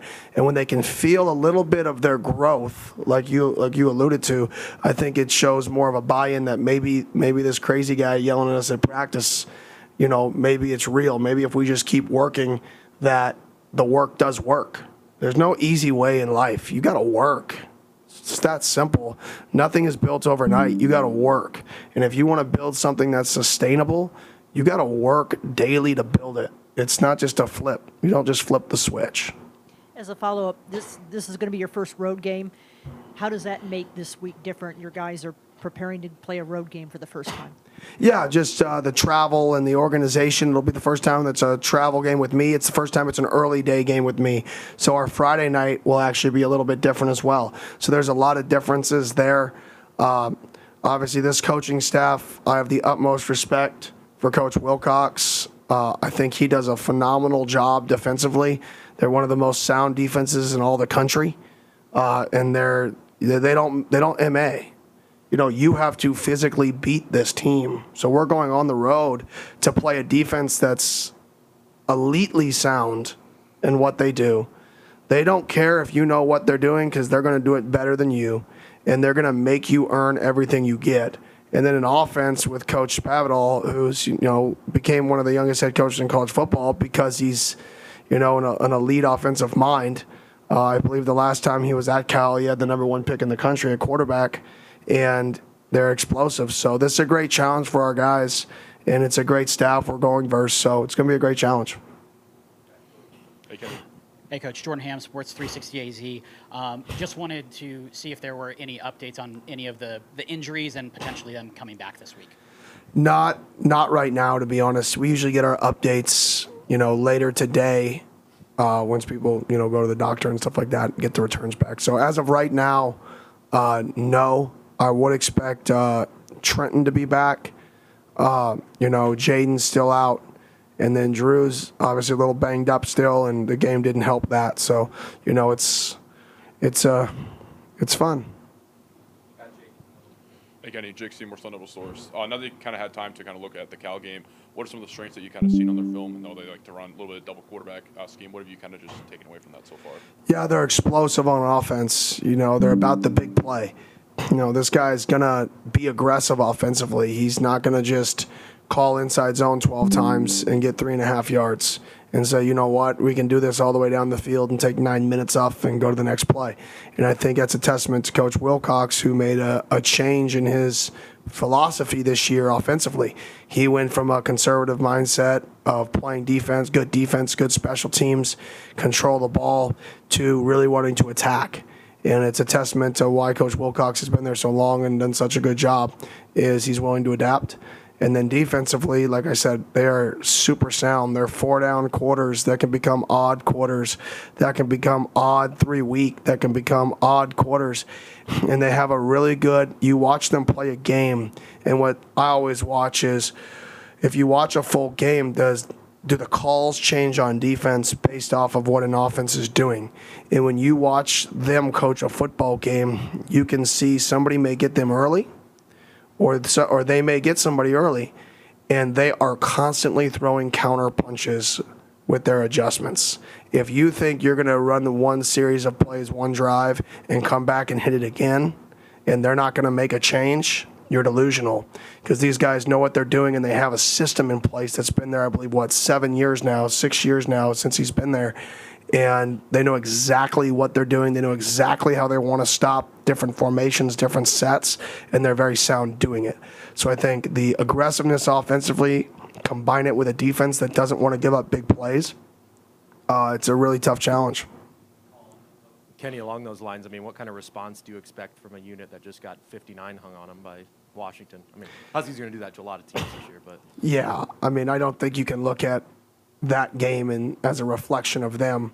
If you watch that game and, and watch that quarterback, Penix from uh, UW throw the ball, I mean, he throws a delayed hitch, almost underhanded, on a rope, uh, like it was hit by Alex Rodriguez to the field, two yards outside the numbers for a gain of eight. For a gain of eight. So I don't think that game is any reflection of the defense. Uh, go back two games, and I believe they gave up 14 points to Auburn. So this is a defense that is limits explosive plays and is elitely sound. And if you hurt yourself, you're not going to move the football. And it's an offense that's explosive, and you saw that versus UW as well, uh, scoring the points. So they're they're like us. They're trying to put it all together, trying to put both sides of the ball together because they've had really good defensive games, really good offensive games, uh, and we're kind of in the same boat, trying to put it all together and go in a football game. So, Ken, you talked about a great atmosphere and maybe getting caught up a little in the emotion, but uh, one positive I think that came out in that regard that as much emotion and, and vibe there was uh, in the stadium, uh, your penalty uh, number was, was low. If anything else, USC looked more rattled in that department than you guys did. Uh, is that uh, maybe one of the positives you take away from Saturday night? Yeah, that's been other than the second half in week one, we've been a fairly disciplined team. You know, we haven't committed many penalties. Uh, most of them are aggressive penalties. Knock on wood. Uh, you know, we haven't jumped off sides very many times. Now we haven't played on the road yet, so maybe that's a you know we'll see what happens. Uh, we haven't jumped off sides on defense. We haven't had many stupid personal foul penalties. Like we've been playing a brand of football that uh, can win from that standpoint. We just got to elevate our details, and uh, we can't take plays off when we get tired. We got to just get ourselves out of the game. Kenny, you've always mentioned you want this team to try to replicate the intensity or the physicality uh, like the team from Utah. And what do you think you've seen from your team since camp until this point? Do you feel like the physicality has improved and everything you were hoping to see from them? Yeah, I think you're never satisfied. Do I think there's been growth from spring ball from a physicality standpoint to now? Yes. Unfortunately, we've been banged up, so we haven't been able to build upon that.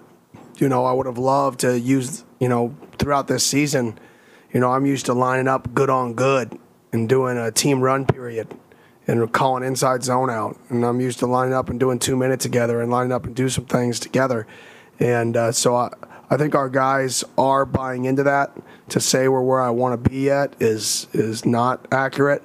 Uh, we're building there, and I think the next step is perimeter, uh, and then late in games. Can we keep that focus on physicality, and are we conditioned enough to play that hard, that long? Because that's hard. People don't realize it's not the running that always fatigues you. It's pushing on people. It's playing hard. It's like wrestling somebody for 60 minutes and you've got to be conditioned to do that, and that takes time. Hey, Coach. Will Grice, Arizona Sports. Uh, can you kind of just talk about the, you know, the adversity the quarterback room has gone through, specifically Drew Pyne? I mean, there's been four quarterbacks in, and he missed the start of the season, got nicked up against uh, Fresno State, and then his first full game of the year was against, you know, number five team in USC. So can you kind of just talk through the adversity of that entire room together? Yeah, I mean it's been it's been a fun one from for that perspective. I mean the one thing I can say about that room is, uh, regardless of who's taking the field, everybody else has shown support, and that's really what you're looking for. Is you're looking for when you're not the guy, when your number's not called, how are you going to respond, and how are you going to act to your teammates? Do you say that you're in it for the team, and then when it's not your number, you know, does it does that mindset change? or do you actually mean it? So I think that's the biggest thing that I've been pleased with so far with that room is whoever's taking the field has had the support of the other guys in the room, and those other guys in the room have helped them and backed them. Hey, Coach, just going back to Jake Spavital, do you have a relationship with him at all? Or, you know, I know you guys haven't necessarily crossed paths, but I've, I've never met him. Yeah. Um, the only relationship I have is watching his tape. I used to love his motion stuff that he would do when he was at West Virginia. I thought he did some good stuff with some some quick motions. just being a guy that has gone down a similar path that you have, is, how closely did you study his path and what, what he's doing as an offensive mind? Yeah, I mean, I study anybody I think that does a good job, and I think he does a good job. I think he was uh, one of the first people, along with Lincoln Riley, we just played to take the air raid uh, and really add more elements of the running game to it, and really bring people in the box a little bit more. So he took those air raid principles um, and really added a little bit more run game, and he was he was part of that tree with Dana Holgorsen and, and Lincoln Riley a little bit. They weren't connected, but he was one of that tree that kind of did that earlier. It's very common now, but so it was definitely something I studied because I've never been a part of the air raid. So that was something I tried to just pick up on why they were doing things. Yeah, Kenny, just going on the road with a the for, for the first time with the team and all of the logistics and challenges and focusing issues. Are there any certain uh, strategies that you have related to that, or things that you're really focusing on? No. I mean, I, I don't know if there's a perfect way to do something right the first time. So, regardless of how well I tell them we're going to be here at this time and they're at this time, or we're going to move to this meeting room and that meeting room, we're going to do this meeting Friday night instead, there's still going to be differences than how we operate right now. So, I think the key is just none of that matters.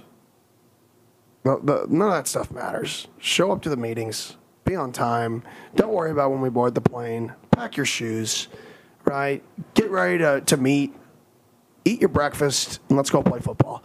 And I think that's the biggest thing is all that stuff and the routine stuff is is great.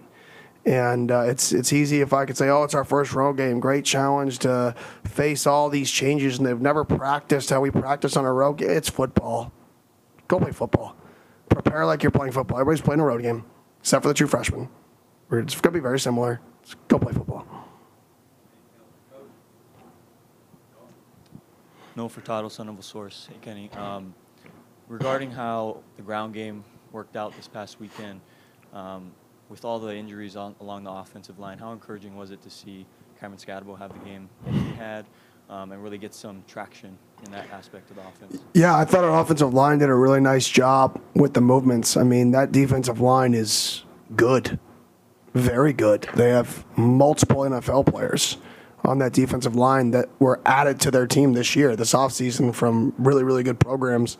I mean, Anthony Lucas was in the rotation at Texas A&M as a true freshman. I mean, in the SEC, and then you, I mean, you have Bear Alexander, who is going to start for one of the national championship teams. So you have really good players you're going versus, and our guys handled it well. Uh, you know, at, at, times we were a little too passive, and uh, we tried to die slowly instead of win, and that came back to bite us. But it's a good learning experience for the guys. But I was super impressed by our offensive line and how Cam ran. Uh, he ran his he ran his heart out and ran with a passion, ran with a great pad level. Uh, he ran with better tracks you know, he, he, ran downhill instead of bouncing everything. You know, early in the season, he jumped. He liked to jump cut a lot. And I think that's his adapt him adapting to this level, is he used to also be one of the best athletes on the field, one of the fastest guys, and he was used to just use out athleting, out strengthening people. And I think this was the first game he really trust his tracks, stay tight on double teams, and you saw him be able to then run off double teams and keep a pad level. And uh, it was really good to see his growth and to see our offensive line's growth. All right. Uh, that is everything Kenny Dillingham, everything ASU. Obviously, you know, the big takeaway is exactly what I said. Um, that he's thrilled with the fans. So the hope is that they keep it up. Um, we keep it up and continue to support, su- support, support these guys. Um, last thing but not least, we'll uh, talk about some Cardinals and the Cardinals win over the Dallas Cowboys. That's up next on Big Sky Sports Talk.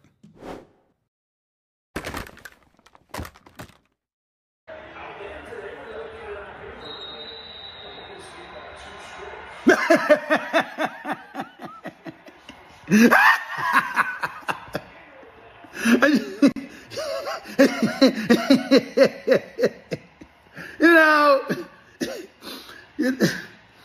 they're just a gift that keeps on giving, you know? They're just a gift. They're just a gift that keeps on giving. I keep trying to tell y'all. You don't want to listen. Cowboys best team in the NFL. Cowboys best team in the NFL. I'm telling you, Stephen, Cowboys the best team in the NFL. They didn't even lose to an Eagle. They lost to a Cardinal.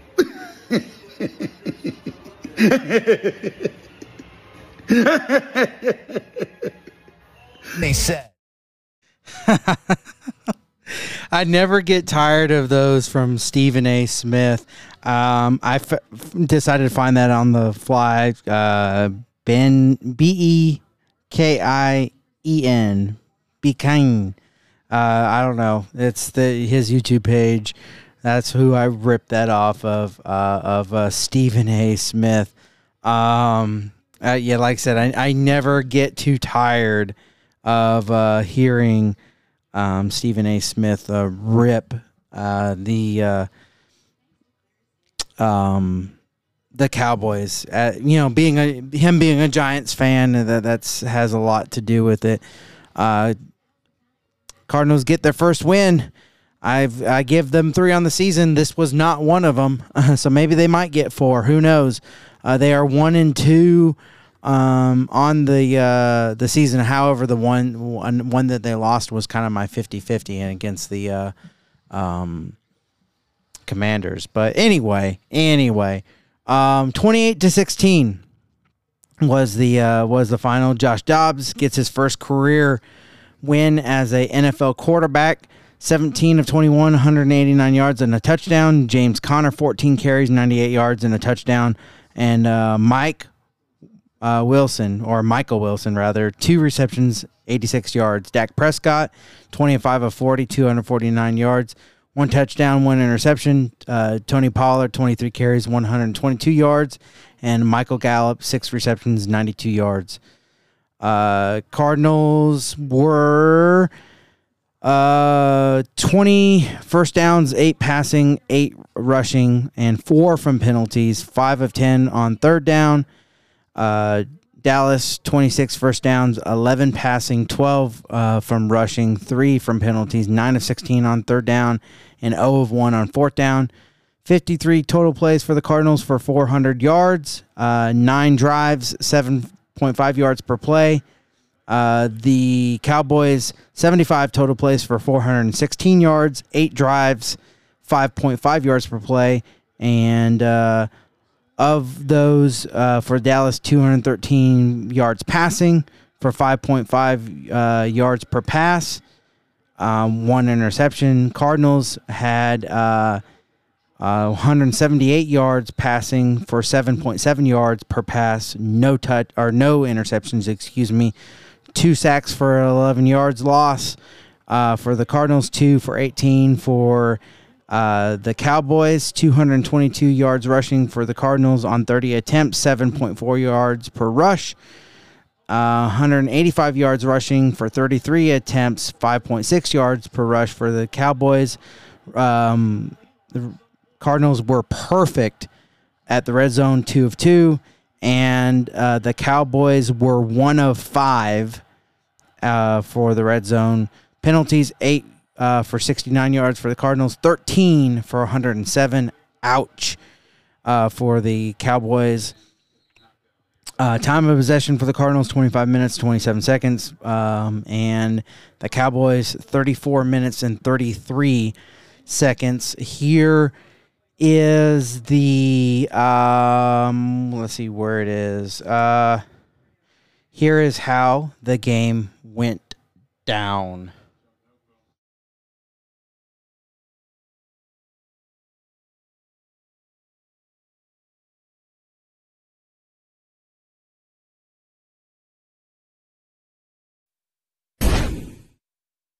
That's the big challenge is if you pen, spend too much time worrying about Micah Parsons, they've got other good players to hurt you. Here's Dobbs with room to the edge, and Joshua Dobbs gallops down the sideline, makes the cut inside the 30.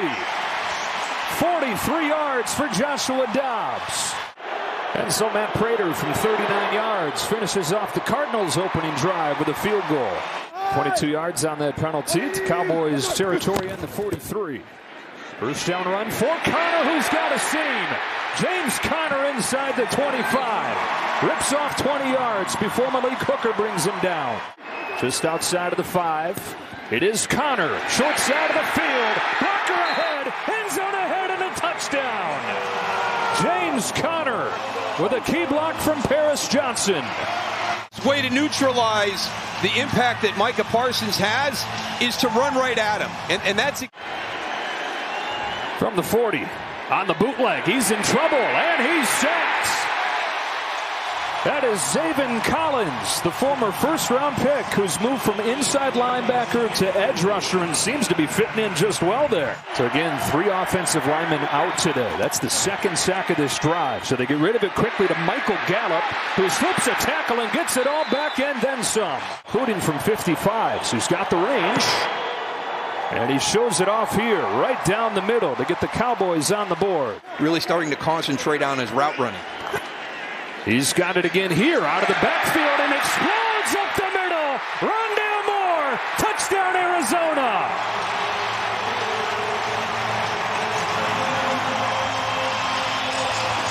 They line the receiver up in the backfield and he gallops 45 yards for the Cardinal touchdown. Now this is a great job by Trystan Colon on the block. He's the one that climbs to the second level and gets Markquese Bell. And there's a huge, a huge void for Rondale Moore to run through. You, you've got to get that alert. Hey, it's not James Conner. It's not six. It's number four, and he's got breakaway speed in the backfield. What a nice change of pace that is from Conner, the big bruising back. You stick this jitterbug in there, and he explodes through the middle. They're going to go for two. Lamb to the slot at the bottom. Screen. Dowdle. Rico Dowdle cuts it back into the end zone for the Dallas touchdown.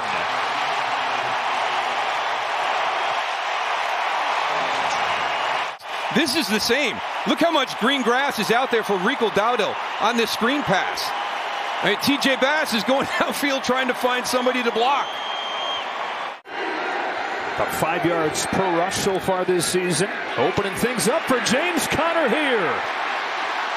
All the way to midfield. Conner gets loose for 26 over the left side of that offensive line.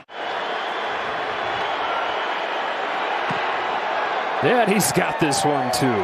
What a luxury to have a kicker as reliable. Super long distance to finish off the first half. See if Prater still got it in him from 62. A line drive. Oh, he hit it! Shot from 62 yards. Cardinals have scored on all five possessions. On third down, Prescott off his back foot, lofting for Lamb. He's got it. This time beating Clark. First time Lamb's gotten free. He does so for 32. Trying to write a different second half story this week. They blew a 20 to nothing lead last week. Prescott's first read was taken away. Able to slip a man, keep it alive. Prescott cuts it back. Dak Prescott, he's got a first down. Almost got sacked. Instead, turned it around and got a gain It's essentially an extra point here, but it counts for three as he hooks it inside the upright. And the Cowboys within a touchdown. On Dennis Gardeck, and that is a 61 yard penalty. Michael Gallup climbs the ladder against Moore. And they get a chunk of it back right here. Now, with Kei'Trel Clark, and they're starting to have a little bit of success. From the Arizona 42, it is Pollard again with a head of steam. He hops through. He stays on his feet, and Pollard's down the sideline. All the way inside the 15. They mark him at the 10. Who has now hit his last 15 after the missed extra point to open his career. Arizona from the 24 yard line. Joshua Dobbs sets the shoulders, steps into the throw and blown coverage. Michael Wilson, one man to beat, swerving around him inside the 10. First down and goal for the Cardinals. The rookie's biggest play in the NFL goes for 59. Third down and goal. Fake to Conner. Dobbs retreats and floats for the end zone. It's Brown. It's a touchdown.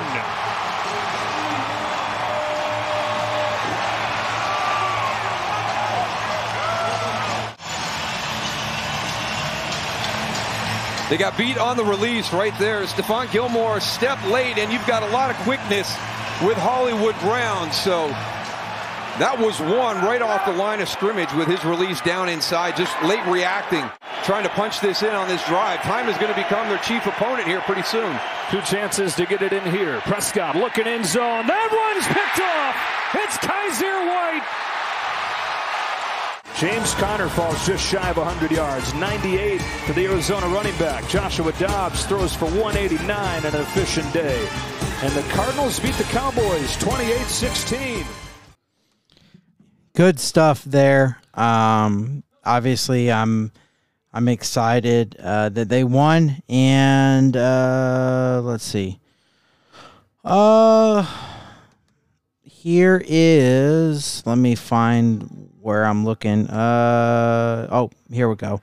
Um, obviously, a lot of uh, a lot of key contributors. Uh, Kyzir White, that the interception in the end zone sealed it. Um, Marquise Brown, his touchdown. Uh, Michael Wilson, who we'll hear about later, he you know big uh, contribution from him. Paris Johnson had some key blocks.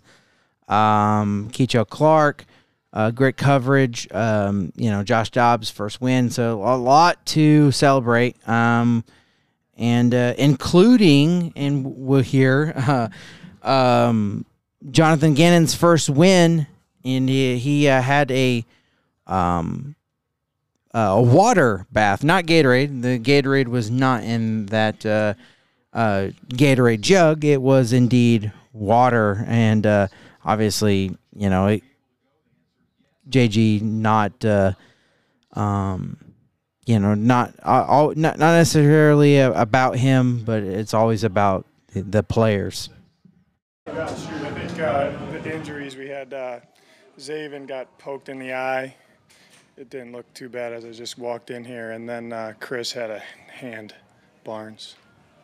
What's your uh, just overall takeaway after winning game that Uh, you know, they, they fought and they played hard, and it's what we've been doing for two weeks. I told them right there that the difference of the game was we didn't beat ourselves and we made some plays. You know, execution was was good there. Um, obviously, a lot of things to clean up, but some guys stepped up, made some big time plays. But we didn't beat ourselves, and we made the plays that we needed to make. How does it feel to get your first? How does it feel to your first career win? I mean, you know, hopefully one of many, but back to the drawing board tomorrow. Anything tangible, Jonathan, you maybe learned from the first couple weeks that you applied to, to help? Yeah, you know, when you know each game, you talk to the coaches and the players about what things we got to improve on. Um, I thought that the defense, um, you know, because I think they scored coming out of half. Uh, I don't know exactly the the time frame or whatever, but then. Uh, you know, we had some red zone stops. You know what I mean? And and like I said, I'm over it now. But how we lost the game week two, you can't do that. And we, our guys understood. Hey, we have to play cleaner. And even if they go down the field, they can't go down the field fast. So that was a point of emphasis for our guys, and they competed and made plays. Coach, how about the speaking of making plays, the, that touchdown drive that played uh, down the field to Michael Wilson. Yeah, I mean it's something that they practiced for a couple weeks now, and they Drew called it at the right time, and the execution was there, the protection was there. Josh threw a, a good ball, and Mike, you know, had some yards after catch there, huge play to get us going, and, and I think that led to a score, right? So, yeah, huge point in the game, and it was a really good play call there offensive line and the blocking overall. Obviously, they have a very good defense yeah, and a very good front seven, and you guys had over 200 rushing yards. Yeah, we popped some explosives. I think we won. You know, the takeaway battle was even. The explosive play battle we won today, off the top of my head. Um, Rondale, you know, James. That was those are some good hard fought runs. That's a good defense, a really good defense. Um, so obviously the O line, you know, making it go, but uh, you know, execution of the plan was critical, and that's what they did. Creative play calling, John. Say it again. Creative play calling there by Drew. I don't know. I watched the tape. Yeah, I thought he called a good game. Petrell had a lot of looks tonight. Uh, Yeah. What do you think of his? Yeah, he hung in there. I mean, that's you know he's psychologically prepped for being a corner in the NFL. The ball's going to come to you, and when they make plays, because they're going to make plays, you got to come back and fight and battle. I thought he did a good job of battling. It'll be a good learning experience for him today. You know, being one on one all day long. Um, you know, because we're you know doing some things with the coverage, but he did a good job.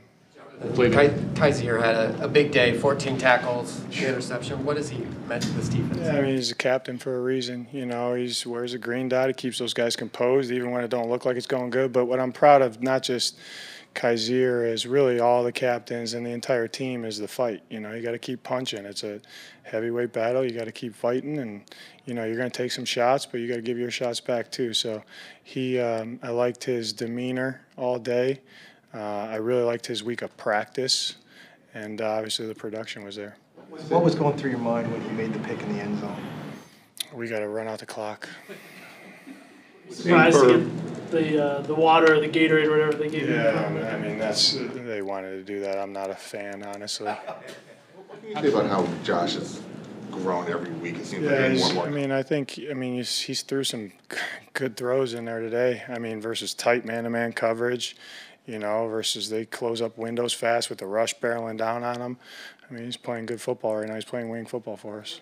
Did you see in terms of being able to make stops on defense this game, where maybe in the second half of the last game they're working? I think just the, the week of practice and being on the details of what the calls are and what they're intended to do. And, um, you know, again, we get we had some guys step up and make some plays. So it's kind of the NFL how it goes. You got to stop from losing first. And then when you stop from losing, then it's okay, let's see who can make more plays, win a game. And that's what we did. mentioned running out the clock. How good did it feel running that push play? Yeah, it was good. Yeah, yeah. I mean, they did, it's good execution by because they were kind of jamming the front there, but they did a good job with it. It seems like you've had no issue getting buy-in from the locker room, but how much more validating is all the lessons and foundation to be backed by a win? You know, honestly, I don't. I don't think wins and losses validate what you're doing on a daily basis. Um, obviously, it's a production business, so you got to win games. But um, that team has been bought in um, since you know with their head held high, losing on the road week one. Um, you know, a game that we felt like we should have won. Week two, a game that we felt like we should have won. They kept their chin up. They went back to work, and that's what we got to do this week because we got a good football team going to San Francisco. How excited were you to, to see the process pay off and the results pay off for Drew and Nick and their Yeah, I mean those guys are you know they're they're good coaches, man, and and it's not just those two, Jeff Rogers and the whole staff. I mean the collaboration on the headset throughout the week, you know, fully being bought into coaching the details of their guys, improving their guys. I saw some jumps out there. It'd be interesting to watch the tape, but I'm concerned about hey, is this guy getting better with this one thing, with this one thing? Because if they get better at those things, then we'll collectively be a better team. So, but that doesn't stop when you win or lose. You got to keep doing that all the time. How nice is it to have a field goal kicker you can trust? Yeah, that was, what what was that? Yeah, yeah. I, I we you know th- that was awesome by Jeff and Drew because we said when we got the ball back, it was like, hey, here's the line, and you can call a two minute kind of creatively or do different things. I thought Drew did a good job to get it there. Um, and then obviously he's you know premier to bang that one through. I mean, it probably would have been good from 65. Those missed two-point conversions. Good. No, uh, the game, the, how the game kind of unfolded where it was, you know, they had the penalty, so we went for it, and that's not all the time, but felt good about the play. They stopped it, and then we tried to get the points back, and they stopped it again, and then you got the field goal that kind of gave us the points back. So sometimes it works, sometimes it doesn't. But I felt good about the calls, and hats off to Dallas. They executed. But, um, you know, our guys know we're going to be aggressive and try to win a game. So we're not playing for ties. We want to win a game. JJ, we've seen Rondale line up running back before a little bit, but when did kind of that kind of concept come about? OTAs. I and I like that. I really like that call to have Rondale Moore, you know, a- as as a running back. I mean, it's similar to what Cliff Kingsbury was trying to do with Rondale, but he was having him run uh, left and right um, horizontally um, and not vertically.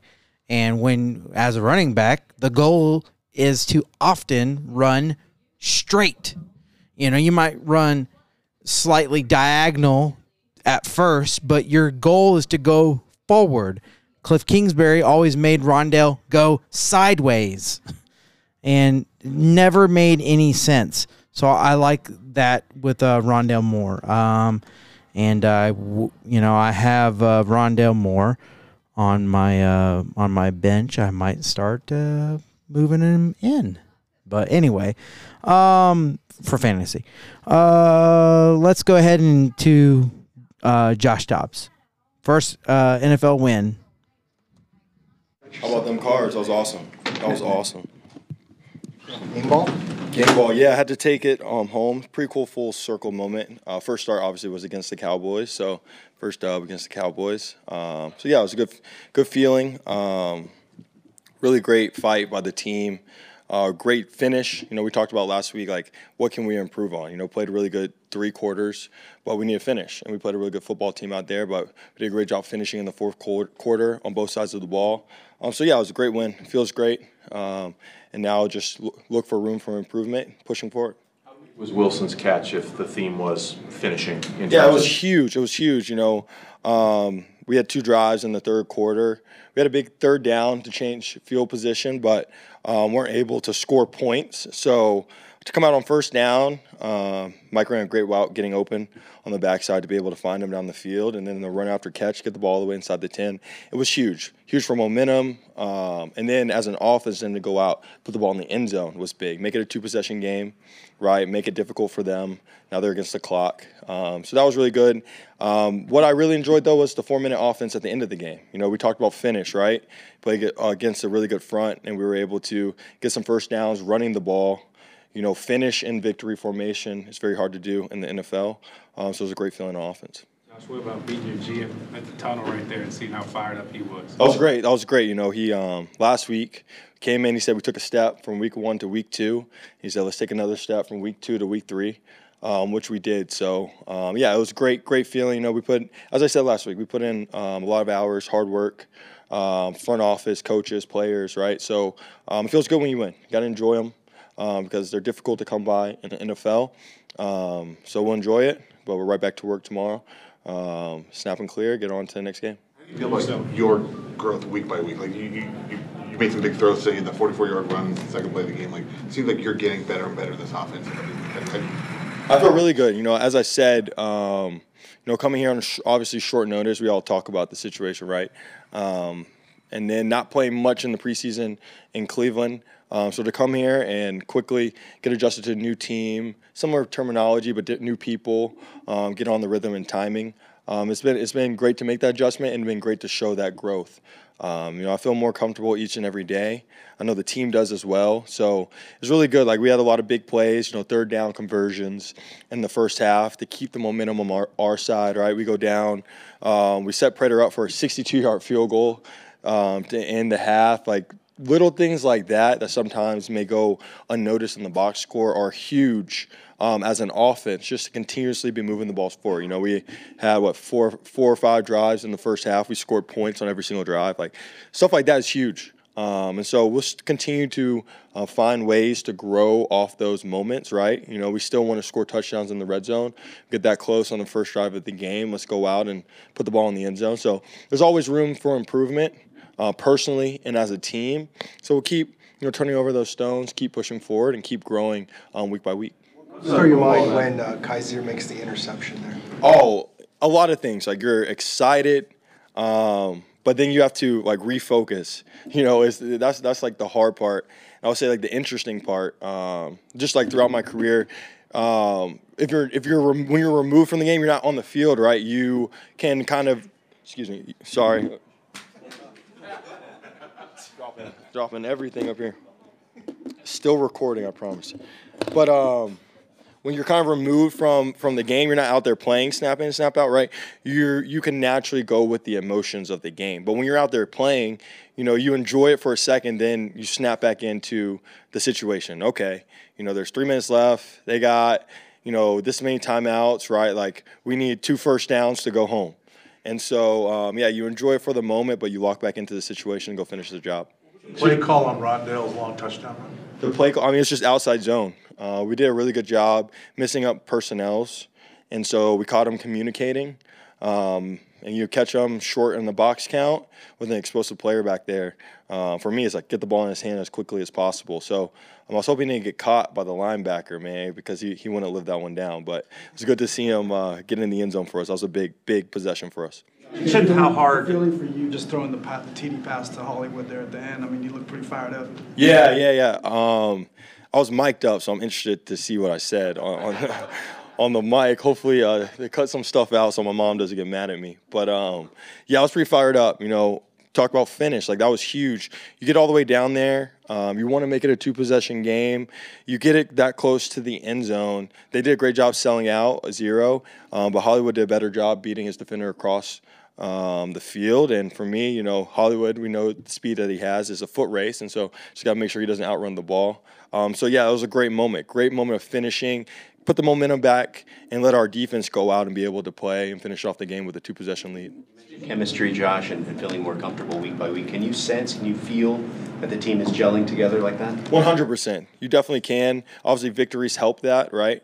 Um, but you can, you know, just uh, the conversations, the interpersonal conversations on the sideline. You know, offense comes out, you know, scores. Defense is great job. All right, we got you. Defense, you know, they're on the field for a long time. All right, offense, we need you right here. And offense going out responding and putting together a scoring a drive. So, um, special teams, right? We had a huge return by Dortch to set us up to get down um, to kick the field goal. You know, special teams, just being able to play that complementary football is all about chemistry as a team. And so, you know, as we continue to have success, it will just only grow.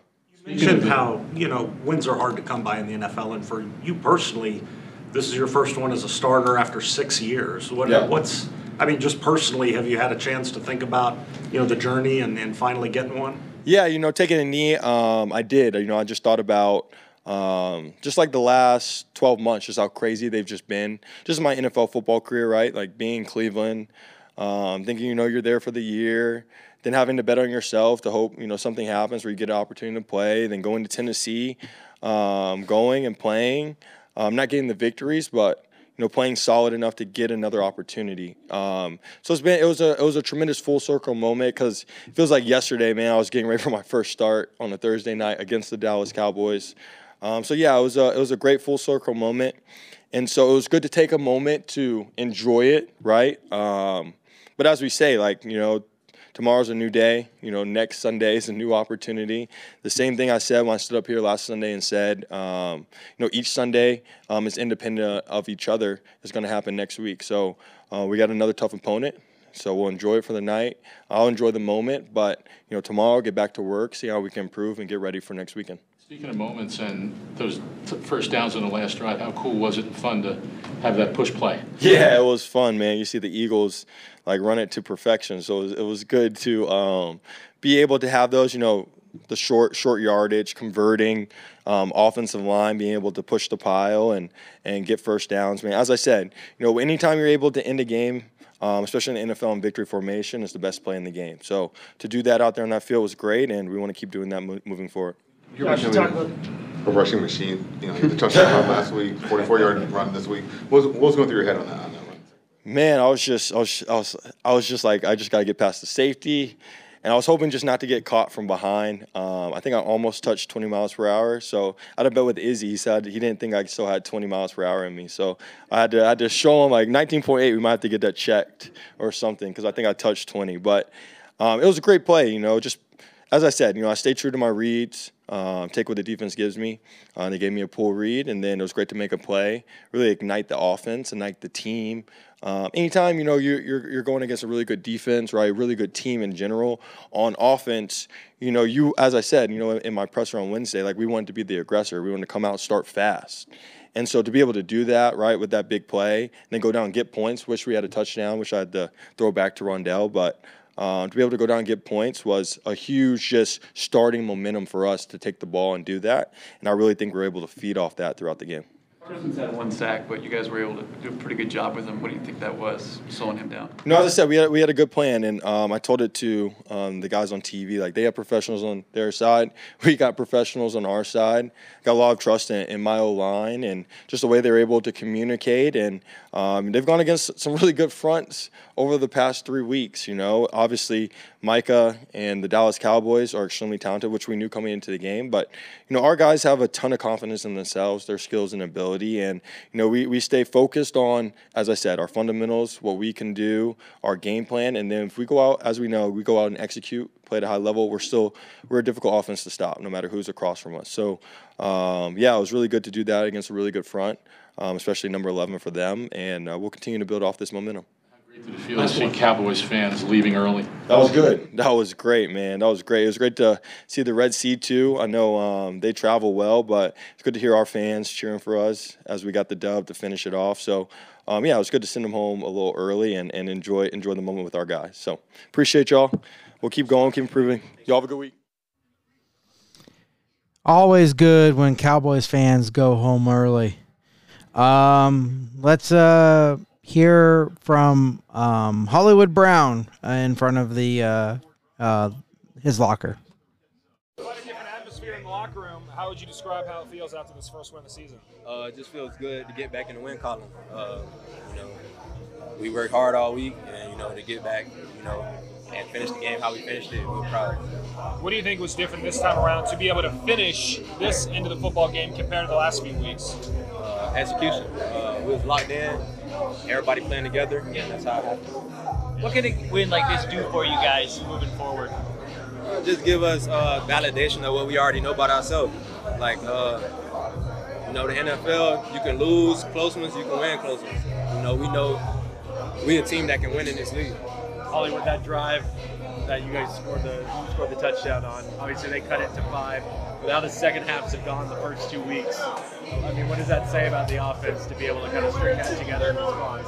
Oh, that we getting better. Uh, Niles playing better each and every week. I think everybody's seeing that because he just really got here. And so uh, we're proud of how he played. It's been 700 days since you guys won at home on a Sunday. That's great. hey, let's not let's not make that a streak ever again. Back-to-back games for you having a touchdown. What has been working the most for you to find that consistency and that groove?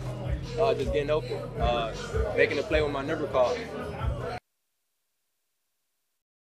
That is uh, pretty pretty embarrassing. 700 days. 700 days since they've won on a Sunday in that building. Obviously, they had a win last uh, year. It was a Thursday night um, at home. Is the only win at home uh, against the Saints. But 700 days uh, is a long time. Let's keep it going with the offense and uh, talk to uh, Paris Johnson Jr. So, first NFL win in the uh, books for you, Paris. How does it feel? Oh man, it's, it's, it's, it's awesome feeling. You know, it's a and the first of many. You know, I mean, it's one I always remember. You know, it's, it's versus Cowboys, and you know, so I think that's a nice, the first win to have my career. So.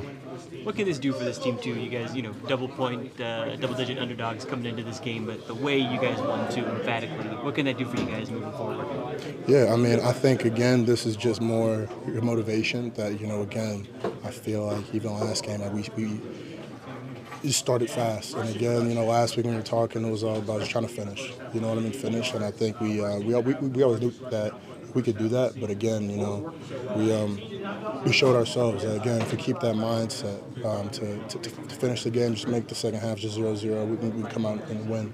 You guys ran for nearly 200 yards in the first half. I mean, what does that say to, for the big boys up front to come out and do that against that type of defense? No, I mean honestly, like that, like, like that was awesome. You know, you think about the Cowboys, think about their front seven. And honestly, think about the whole defense. They have good DBs too, but I mean, like, um, I, I, I, like I feel like again, like when I kept seeing that on the screen, I usually don't look at the big screen, but kept I kept hitting Will. I'm like, yo, check that out. Like that's pretty, you know, that's pretty cool to see. You know, so that was awesome first. You said earlier on this week that this group is hungry. How do you think you guys showed that this week to a team that had so many questions against them, knowing that the Cowboys, what type of defense that they had? Yeah, I mean, again, I feel like you know, I feel like we're it's kind of like you know the same saying we had Ohio State, Ohio against the world affects Arizona against the world. You know what I mean? It doesn't matter who we're playing. There's going to be some sort of reason why we can't do what we want to do. But you know, like JG says, you know, it's, it's, it's, the people inside the building that, that, that believe we're going to do it, and that's all that matters. So, um, I mean, I think that's what we did today. We just kept we, we, we listened to outside noise. It's what people were saying and all that. So. Paris, is this a win that can like really turn around a season? Yeah, I mean, I think this is a, huge win. But again, you know, I think the first thing we're gonna do is we're gonna celebrate today. But again, um, you know, like me personally, I'm, I'm, gonna get some good food. Or I'm gonna get a steak. I'm, I'm, gonna get yeah, I'm, I'm, gonna get some good food with the family.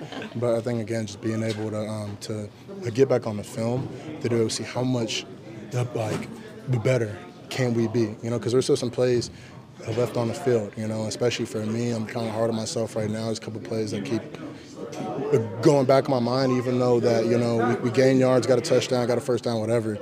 Stuff can just be cleaner, you know. And I think there's a lot of people that may feel that way, even though we got to win. You just always want to be cleaner and cleaner and cleaner, you know, and that's how it'll translate to next week. Talk about that last drive, the, the fact that the offense was able to be on the field and go into victory formation and really win it for you guys. Oh yeah, I mean that was awesome. You know, just to look at the defense and they just look kind of depressed, and you know what I mean. I'm, I'm giving them head nods and they're like, whatever, man. Like, you know, it's kind of cool. You know, you know, you see that in college. You see guys, you see guys like have that reaction in college when they're losing, but to see you know these NFL guys been doing it for a while like that, it's, it's kind of kind of cool. You know what I mean? I'm able to celebrate. You know, we're joking in the huddle with Hump and Will and with you know, tight ends and stuff. Just like it was, it was a cool moment. You know. You said that you have been talking light smack with Micah ever since you were in high school. Now you got to this moment, knowing what you were able to do and you were able to limit him. Uh, you're going to continue the smack talk going on from this, or what were your takeaways from this one with him? No, I'm not really. I'm still not a smack talk guy. We always talked before, like in high school, it was always like when we weren't going, like he was just a little camp leader or whatever. We were just doing jabs, little talks and whatever. You know, before his game when I was recruit, little talking. But you know, after the game, he seemed kind of, he seemed like he really didn't really want to talk. So I didn't really. I just said, you know, it was good to finally have that game that um, you know we've been waiting on. I don't know if he's been waiting on it based on his reaction. He was like, whatever, but I was like, hey, you know, I've been I've been looking forward to playing you. you know, we remember remember this talk we had four years ago, and he's like, yeah, whatever, you know. And he just walked off. So you know, I think it was more memorable for me than it was for him. So it was a good day. Enjoy. Thank you. Appreciate it. Yeah. I imagine that it would be a better day for uh, Paris than than uh, Micah Parsons. Um, and, and, one thing I want to say about Micah Parsons, he, he's a great talent, but I, I feel like there was aspects of the Cardinal offense that kind of gives you the blueprint on how to attack someone like Mark Micah Parsons and the the defense that um, Dallas puts up.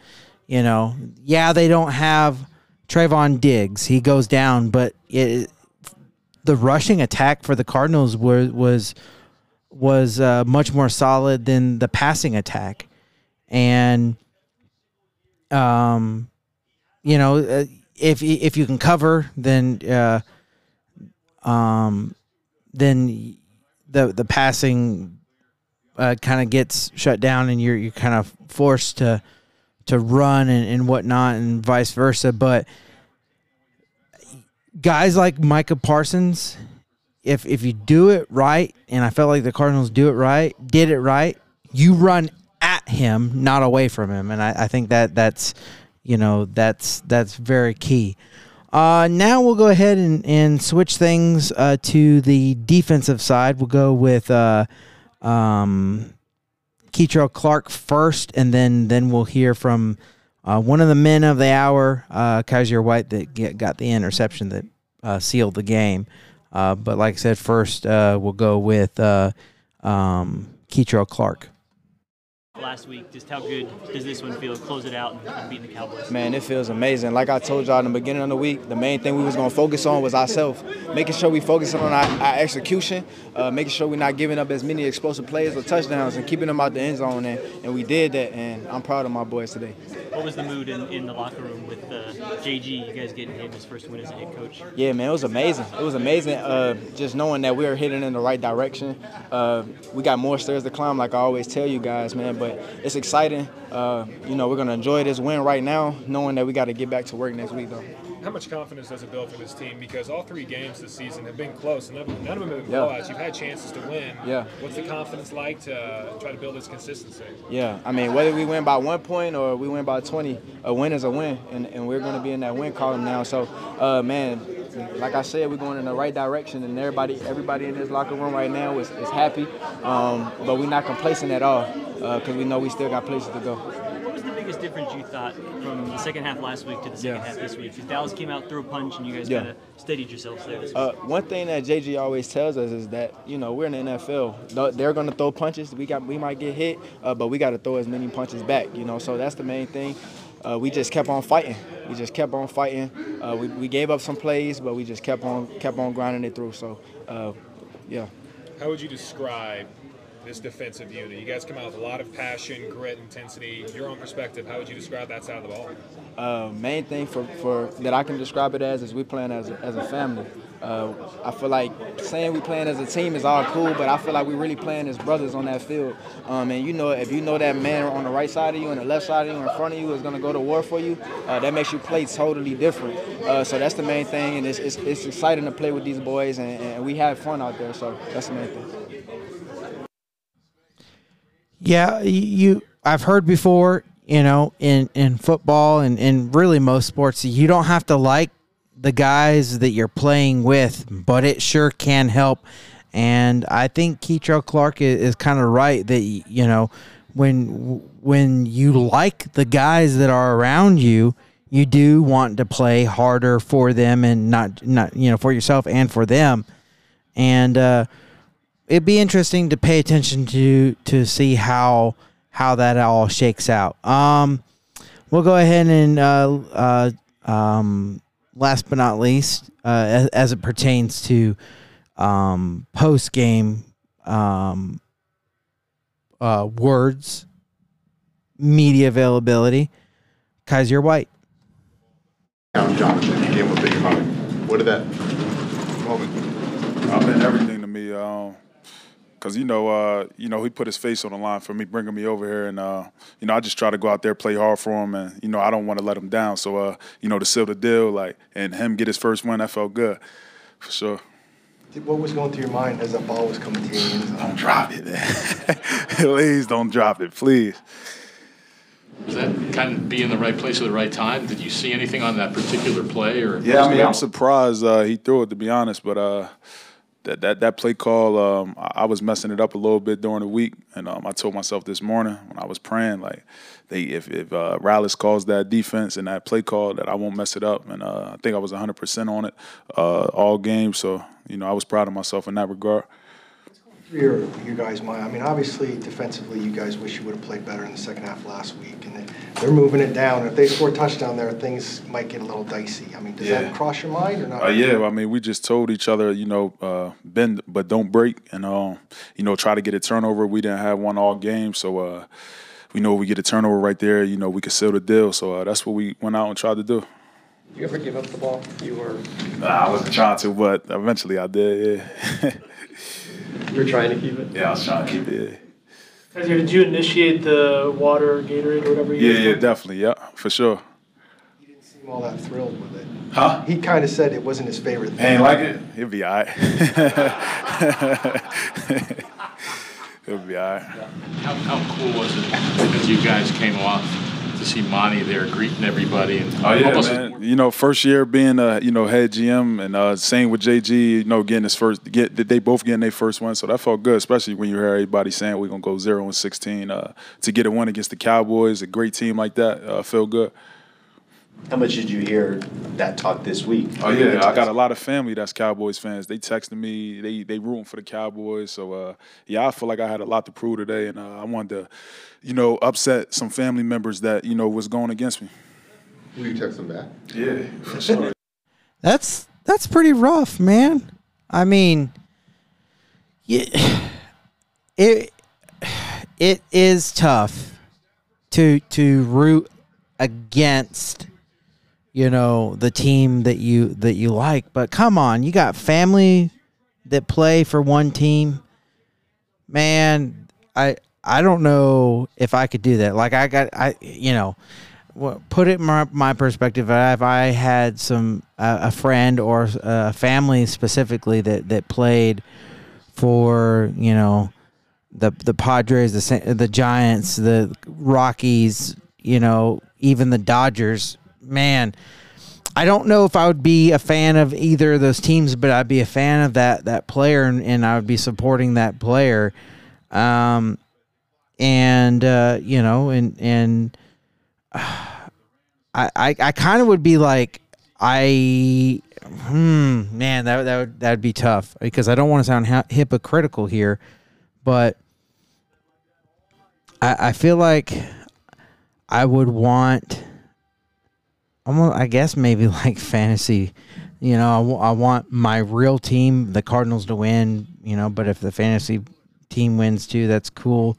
I don't know. It, it it's an interesting situation. Like, you like.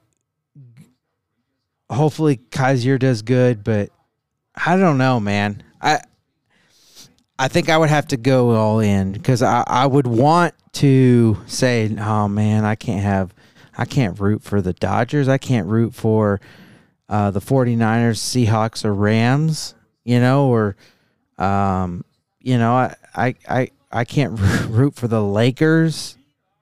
Uh, it, it'd, it'd be tough. I, I guess I can see both sides, but that is kind of brutal that, you know, they, they were rooting really against I don't yeah yeah that's that's tough that's tough. Uh, there's n- there's no way I can say it that that um, makes me sound good or, or, or better than anyone else. Uh, it, it it yeah it's tough. It's tough. I, I I think maybe at the end of the day I would have to go with the family member. Um and uh yeah. Yeah. I'm gonna talk trash right after I get out of here. And along those lines, how good did it feel to see all the all their fans that were here leaving early? Oh yeah, that felt good, man, for sure. Like I just came from Philly, so I still got it in my blood, you know. Yeah, it felt good for sure. I don't like the Cowboys at all. Never did. You guys had a handful of stops on, on third down in the deep red zone. What went into consistently making them kick on fourth like that? Wait, what? You guys had a handful of stops on third down in the deep red zone. Mhm. What went into consistently being able to come up that? Um, because last week, you know, against the Giants, uh, we was giving up touchdowns in the red zone. Um, and you know, this week the big emphasis was, you know, let's be great in the red zone uh, this week and uh, limit it, limit them to three, whether we're playing on a short field or not, whether they drive it down and get down there. Let's just try to, you know, get them to kick some field goals. The, the other part too last week was the explosive plays. Mhm. And that was limited pretty good. Anything specific, or is this just Uh, man, just you know, watching the tape and getting back to the drawing board. You know, being technically sound and uh, you know, just playing fast. Really, I feel like when you play fast, that take a away uh, a lot of things that can go wrong on a football field. Jonathan talks about being process driven a lot, but to get that validated, all that work by a win, how meaningful was that to you? Oh guys? man, it feels good, man. Because like I said, you hear all the outside noise. You know, whether you want to block it out or not, you're gonna hear it uh, in some regards. So uh, it just feel good to come in here, you know, get a win. How would you describe your relationship with Jonathan? Does it go beyond the normal player-coach relationship? Oh yeah, that's my guy, man. Like I said, he put his face out there for me, uh, bringing me over here. If I come out here and lay an egg, him and Rallis look like crazy guys. So I definitely don't want that to uh, happen, and uh, I want to just keep continue to get better and uh, you know keep striving for greatness. Didn't have Zaven, didn't have uh, Krys Barnes. Uh, I think Jalen got hurt late. I mean, Yeah. The, the ability to rally together there late. And, Yeah, the injuries is crazy, but uh, you know, I feel like you know, next man up mentality. Um, even when the younger guys went in there, like Stilly and uh, Dante Stills, you know, they ain't blink at all. So it definitely felt good to see that. Uh, you know, Zeke, he's a guy that could that could be a starter in this league. Uh, you know, he's been in that special teams frame, but to see him out there and uh, making plays, smiling, that definitely felt good. the noise of being counted out. How much do you like that, you know, underdog mentality. Oh mentality? yeah, I've been an underdog my whole life. I ain't supposed to be here anyway, so uh, yeah, I like that. I never. Last year was my first year I was on a team where I felt like uh, you know I was going to every game expected to win. I like being an underdog, man. As big as that interception was, that was the Cowboys' first turnover of the season. Yeah, I didn't even know that to be honest, but I'm glad you know I was able to pick that up. I like that conversation from uh, Kyzir White. That was uh, really, really solid. Um, now we'll move into yesterday's comments, and we'll start it off with uh, Jonathan Gannon. Now that you've had a, you know, good 24 hours or so to process it, how does it feel to get that, that first one out of the way? Yeah, the guys played well. You know, we uh, executed in a lot of different areas. Um, thought we played smart. Uh, a lot of things to clean up, which we already did, and on to San Francisco. You get like texts from friends and other coaches that. Yeah, I mean that's kind of yeah, your your buddies and all that stuff. But that's, I mean, I guess because it's the first one's a big deal. I guess I just found out, but uh, um, yeah, it was good. A lot of people support the Cardinals. You've hung your hat on winning the explosive play battle. That's how. That's something that you want to focus on uh, as an on, as an offense. Knowing what Josh was able to do and Rondale, and that especially that long ball to Michael Wilson. How gratifying is it to see that actually happening on the field? Yeah, those guys know. I mean, it's not just the offense; it's defense and special teams too. But uh, yeah, I mean, we we we. I mean, in the run game, we had some explosives. The pass game, we had some explosives, and kept the explosives down on defense. Special teams were positive in that phase, that component of the game. But um, you know, it's we know it's a winning stat every week. It's a winning stat, one of the winning stats, and uh, they did a good job with it. Since you didn't get to see Dobbs in the preseason here, and you can only see so much in a practice, when he takes off like he did, is there any part of you that's surprised? No, I know he's fast. Um, he, um, you know, he's he's a mobile quarterback that can move and extend plays and make plays out of the pocket too. Um, some of those are design runs. Some of those are um, tucks it and goes. But um, that's a integral part today, in, in my opinion, of offenses that play is the quarterback's legs, and um, you know we got to keep uh, helping them out with that. And and as a defense, you have to be aware of that and defend it properly. Um, we saw us learn from that a, a week ago or two. So um, that it's it's huge for our offense because it gives us some versatility and gives us another weapon that we can, you know, deploy when um, the scheme would say that. And uh, he's done a good job with it. Where have you seen a guy like Michael Wilson evolve the most, and how can he? Seems like whenever the ball's thrown his way, he's making a play. Yeah. How can he improve or get more targets moving? Yeah, his point of attack is really good through the first three weeks. Um, you know, what I love about Mike is when his number's called, just like you said, Tyler, he wins. Um, he's made some big catches for us. He, the thing that people don't see is the effort and the blocking and the different ways we deploy him. He knows three, four positions, which is a lot for a rookie, especially um, in an offense like ours where we're kind of multiple with different formations and shifts and motions. You saw the one block on the explosive. Um, I mean, that was a huge play. But uh, he's doing a good job. He'll continue to do a good job. And when his number is called, that's what I expect from him. Has more confidence and he's playing more free out there. Do you see that in his play? Yeah, I think what what you, what you probably see, what I see is is he knows exactly what to do, and he and he plays faster than the opponent. Um, you know, there's two parts about playing fast: is you know how fast can you do something, how fast you get to your technique, but your brain has to work before your legs do. So um, he's a very uh, you know intelligent person. One of the reasons that we loved him when we picked him, and um, you see that showing up now. How is, uh, how is Zaven doing, and, and what? How did it impact you when you lost him yesterday? He got poked in the eye, so obviously, just like any D line, you know, then you're down a guy in the rotation. Some other guys stepped up. Um, I thought the entire room played pretty well. Um, but he's doing okay right now. But it was just a, that it's kind of a fluke, you know. Gets jabbed in the eye. Walked out there, and he was. It was. It didn't look great, honestly. But um, I think he's checking out okay. I know that there's no timetable set for his return. Is there any extra emphasis on touching base on Kyler's rehab since a week from today would be the earliest you could take him off pop? With me, um, yeah, I mean, I touch base with Kyler every day, um, but he's doing well. But no, no, no. Uh, we know the timetable, but we have our own timetable.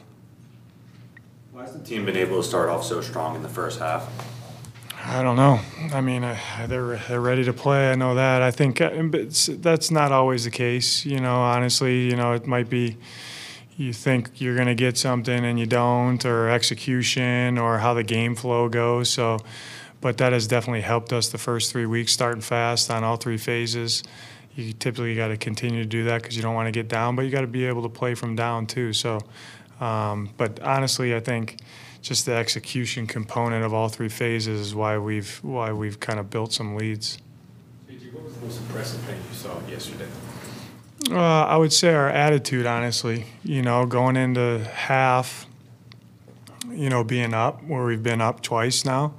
Um, I thought that the attitude was a slight different tone in the locker room. I made sure that they knew about it. And then, you know, what did we need to do to win the game in the second half from all three phases, each individually. And then, you know, as we took some shots there in the in the second half, they they got kind of got back into the game, and you know, then we go three and out or however that came. I felt I thought that we were a resilient group yesterday, and uh, guys stepped up and executed and made plays when they needed to to win the game. Having said that, it- it's obvious that the guys have bought in to what you guys are doing here, and you had chances to win week one and week two, that finally all come together in week three. How much does that add to the message that you guys have been messaging? Because you have the proof in the pudding, so to speak. Yeah, I, I, appreciate the question. I would say, you know, I think that um, obviously, like it feels good to win a game, but my concern with them is not my concern. What I'm looking for on a daily basis are we doing enough in all three phases to put ourselves in position to win the game? And so you evaluate that first, and then you tell the players about that. And then you bring it to their attention. This has to improve. This has to get a little bit better. Um, this has been good, but it has to stay there or even elevate it a little bit. And um, you hope that everybody in the building is just trying to improve their game every day. And then when you put all that together, then you know hopefully your team plays better. So honestly, I thought that the week of practice that they had was um, was extremely competitive and fast. And you know, I, I thought that they, the execution that you saw on the field um, stems from the three, four days of practice. Piggyback off that a little bit. DJ Humphrey said a few weeks ago, like the reason he's able to lead better is because of kind of the standard you set in a way and the process that y'all put in place. I mean, do you notice that from guys and how they're buying into your way per se? Uh, I mean, DJ's a high, high character guy, and we got a lot of those guys. So I think that, um, from my standpoint, is is it's it's no different when, from the coaches to the players to the staff to the doctors to, you know, the chefs in the kitchen. Like, hey, this is what we want. This is what's expected. This is your role, and you have to go out and do a good job in your role. And when it's not up to par for what you think is up to par, we have to adjust and correct it and get better. So, um, but that starts with me first, and and you know I learned a lot from these last three games. That last game, I told them when we had a team meeting today, like here's the mistakes I made. Here's how I got to correct it. You know. And um, so when when everyone's uh, on the same page of hey, let's just worry about learning and improving, it's not hard to follow suit.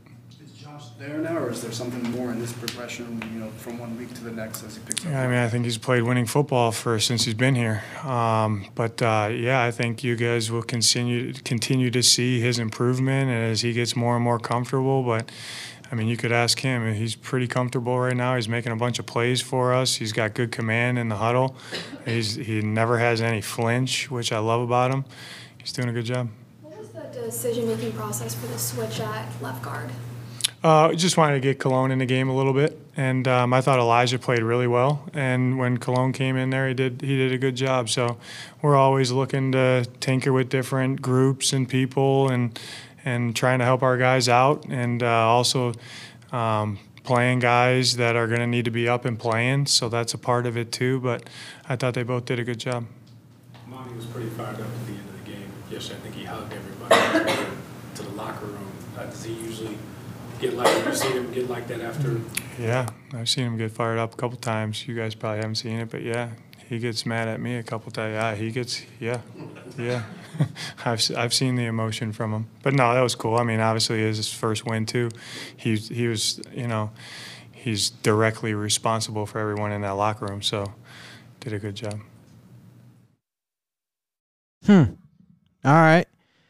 Well, we you know, all we've seen of um of Monti is is you know the wheeling and dealing and all that stuff, and and of course he's he, you know, as a football guy, whether you're a coach, a player, or in the front office like he is, then you know winning is all that matters. But um, you know, if I find it interesting, and it kind of makes sense, he's already gotten upset, but that that comes with competition, I do believe. Um, and yeah, I've seen the photos and Ossenfort very very fire, fired up to earn his first win as a, uh, a general manager in this league. Um, Michael Wilson uh, had a pretty solid game. Seems to be getting better and better. Let's uh, listen to him uh, from yesterday's press availability. When the, the the next day, I mean, obviously you guys feel good about a win, but when then you go back and look at the tape today, you know, JG's been very, hey, we got to, it's about the process and we're not going to talk about results. Is that the feel you got today was it's not about the win? Uh, I feel like anytime you can get a, a dub, especially in the NFL, um, I think you savor that moment for the first 24 hours. Um, but I think now that we watched the tape, now it's kind of behind us. Now the focus is on San Francisco. Um, but I think anytime you watch the film, bad or good, after a win or a loss, it's never as bad as, as it seems. It's never as good. And so even though we were very efficient on offense, there's still a lot of meat that we left on the bone. And today is all about digesting the coaching points, internalizing it, and going forward so we can capitalize on things that we could have done in this game and making sure those things don't happen again um, in the weeks to come. You had a pair of plays where you were just wide open. Is Mhm. that just scheme? Is that you one on one on one battle? Is it a mix? Uh, I would say that's more just it being zone coverage or the defense just dropping me. And I think those were two plays where our offensive coordinator has done a great job of calling plays. And I think sometimes when you're able to run a lot of crossers, defenses can get confused and drop guys. Um, and coincidentally, both of those plays, I just, the guy who was supposed to be covering me just dropped me, and I was just wide open.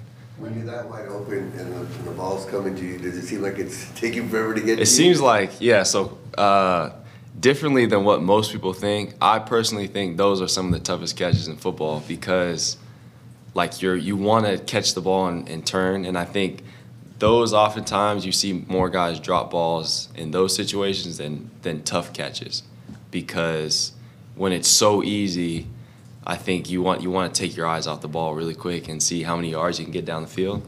Um, but in my head, I'm like I'm looking this ball and I'm catching it and then seeing what I can get down the field. But uh, I think I haven't had too many of those in my career, honestly, where I've been wide open. I think I didn't have one of those at Stanford. Maybe had a couple in high school, but I was just thinking in my head, just catch the ball and then get north after that. It seemed like you, Rondale, and Hollywood were all being used differently Mhm. to your individual skill sets. Is that Mhm. how you feel this offense is kind of being run? Like the way you are being put into the game plan is for you specifically? Yeah, I think the offense can cater to and build upon any person, and I think um, the offense is tailored to the specific uh, strengths and or weaknesses of a player, um, and so I think you've seen like we're using Rondale in the backfield and using him in the screen game and getting him the ball in space because he's really good he's a really good ball carrier and he's great with the ball in his hands. You also see him run a lot of routes and he's a good route runner as well. You see Hollywood getting the majority of the targets because he's one of our better route running receivers who's able to catch balls in space and create separation at the line of scrimmage and get in and out of breaks. And I think I'm sort of in the middle of that right now where I'm just trying to play my role as best as I can and block really hard and and do the dirty work and make the catches that come my way. And so um, I think we've got a great tandem with our receiver corps, and I love how guys play for one another um, and are excited about each other's success because I think that's what is winning. That's what winning culture is about. And I think JG and and the whole coaching staff have preached team first, um, you second. And I think from top down, you can see that, you know, in real time during the game with guys playing really hard and playing for the, for each other. Josh, Josh made some pretty big time throws Mhm. yesterday. Obviously, you've only like known him for a few weeks, but what have you learned about him? Has anything surprised you about just the way he plays? Uh, I think he's. I, I've answered this question a few times, but I'm, I'm going to keep answering it the same way. But n- nothing surprises me about um, his improvement over the last few weeks and his success that he's been able to accumulate for himself because he operates at an extremely high level um, in all areas of his life. In terms of his function, his functionality, he's very articulate. Um, he's one of the first guys in, one of the last guys to leave. Um, he's disciplined, and he just sometimes when you when you meet a person, they give off an aura where you believe them. It like if he told me if you give him a hundred things to do to get better, he's taking advantage of all hundred and probably asking for more. And so I believe him when he says, like I'm doing everything I can to put myself in a position to yield the result that I want. Like he attacks every single opportunity to get better. Um, he's a great teammate, and I love playing for a quarterback that is accountable. And you know he's very emotionally mature where he can say yeah that's my bad or i made a bad throw. And i think that's great to play for a leader of the team when they're able to be accountable and can not always point the finger at somebody else. You, uh, you said yesterday that you needed to see the video because you didn't even realize you were that wide open on the long pass. Um, When you saw the video, were you surprised? I was, just, yeah, I didn't feel that open in the game. Um, I think, long story short, I should have scored a touchdown on that, and I definitely have gotten a lot of smack from the receiver corps uh, saying I should have scored. But at the end of the day, I'm never gonna get frustrated over a 70-yard um, catch. What can a win like this do for you guys as you're starting to go into, uh, into division play? you said what now? Can you? I said, what, what can a win like this do for you guys as you're going into division play starting this week? I think it gives us confidence. I think anytime you can get a win in uh, in the NFL, like I said earlier, is huge. Um, and so I think it just proves to us that we can pull out in the tough games. I think we let could have let those first two games slip through our fingers, but now to capitalize on this victory gives the team confidence. Um, it gives you that taste of what that victory feels like because I think there's no greater feeling in life than waking up the next morning with a victory. Michael, did it feel like an away game with all those Cowboys fans out there? A little bit. But all the older guys had prepared me for it and said, like, every time we play the Cowboys or one of the franchises that have uh, a bigger fan base, like, the, the it almost feels like an away game. But I think it's always fun to play in front of a packed stadium, um, regardless of who's in the stands.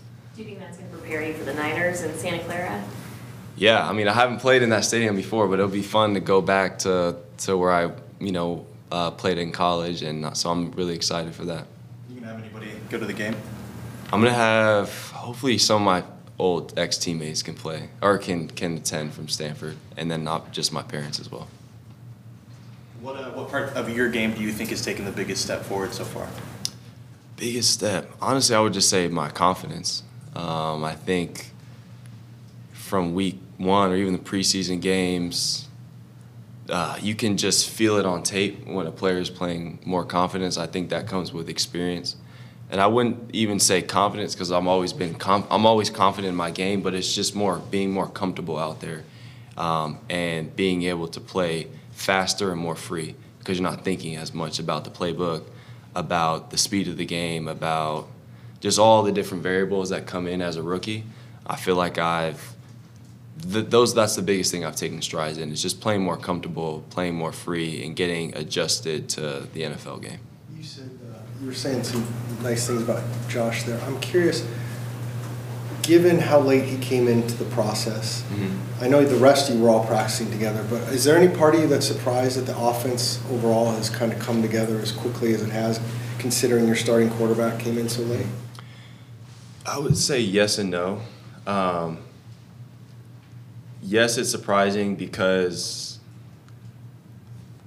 to the uneducated person or to the person removed from the locker room, you would think, okay, a quarterback gets there the week before week one. There's no way that they're going to be able to string together an offense that can put out a winning product. Um, but like I said, from what we've been building in the in what we've been preaching on in this building from the top down about team first, you second, and how just going back to what how I said Josh is, he's a whatever it takes type of guy and he operates at a high level. Like it doesn't surprise me that he's been finding so much success. And I think his play is only going to continue to increase, especially now. I just talked to him there. That's his first career win as a starter. So that's big for him. So just imagine we're talking about confidence, like he's feeling really, really confident. So I think he's he's a guy that instead of taking his foot off the pedal and easing up, okay, I got my first win, he's going to even go harder now and put more time and more preparation into what he's doing. So I think that product that you see from Josh is only going to continue to increase and, and you'll see better from him as time progresses. What are conversations like between you and Josh? Just, you know, how are they benefiting you in terms of here's how the route, the route I want you to run, here's where I'm trying to get you the ball, et cetera? Just communication is huge, and I, I touched on this earlier, but Josh is an excellent communicator, and I said he's very articulate, so he's able to communicate where he wants me, how he wants me um, to come out of this route, what's his footwork on the route, in terms of how many steps I can run this route, or if we get cover zero blitz, do I need to shorten my steps? Or it's just nice playing with someone who is a student of the game, and like I said, I can feel that he loves the game as much as I do, and like I do, and so we've hit it off and have a, a really good relationship both on the field and outside of the field too, because like I said, he's a smart guy, and I, we can talk about a whole bunch of different things because. Um, I always joke around because he wanted to go to Stanford. he wanted to go to Stanford, and he said that was one of his dream schools growing, or one of his goals to go to Stanford um, at a young age. But it, the numbers with the offers and stuff, scholarships just didn't work out. So we have a lot to talk about. You had better grades than him, is that what you're saying? Uh, I know he's got some crazy degree, but I got some crazy degree too. So. and I got I, I, w- I think I did get it from a better university. So I think I I think I won up I I got him in that uh, asset. How cool or validating is it just to see yourself and some of the other rookies not only getting a lot more run but contributing right away?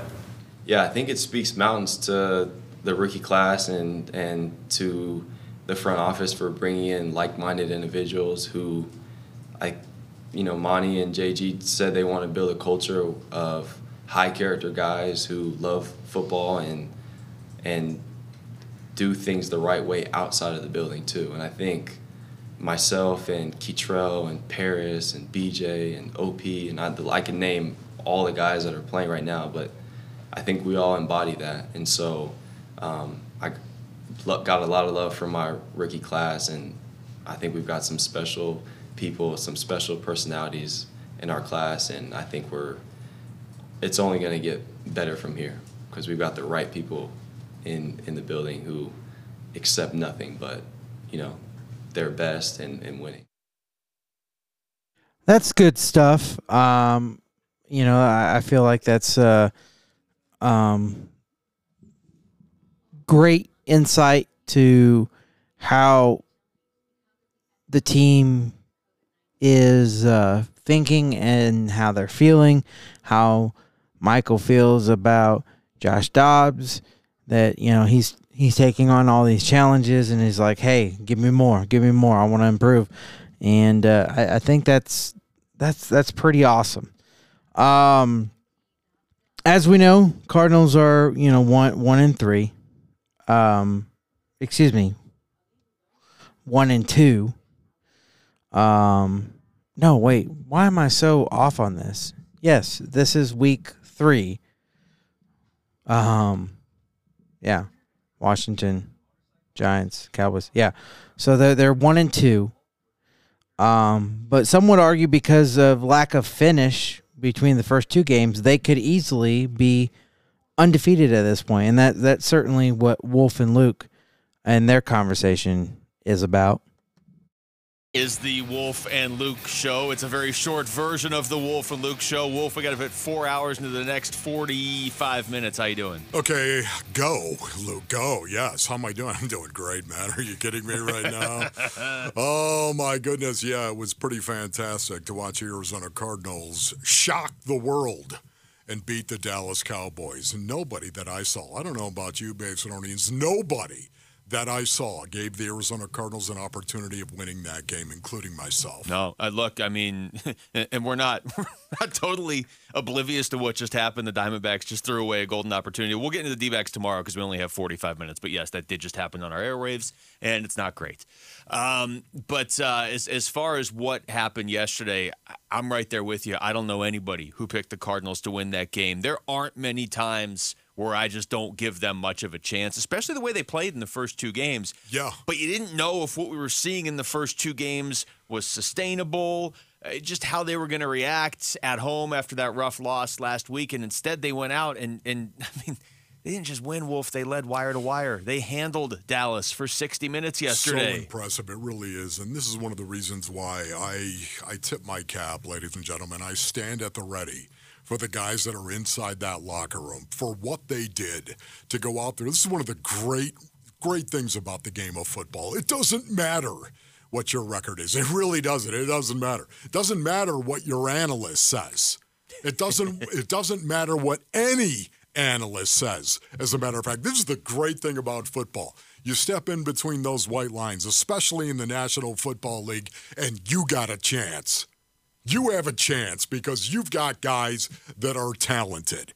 The Dallas Cowboys, I'll stand by this, are more talented from the, the roster perspective than the Arizona Cardinals are. Ron Wolfley informing. I think they're more talented, yet at the same time, it doesn't matter. What matters is how well you play as a team inside those white lines.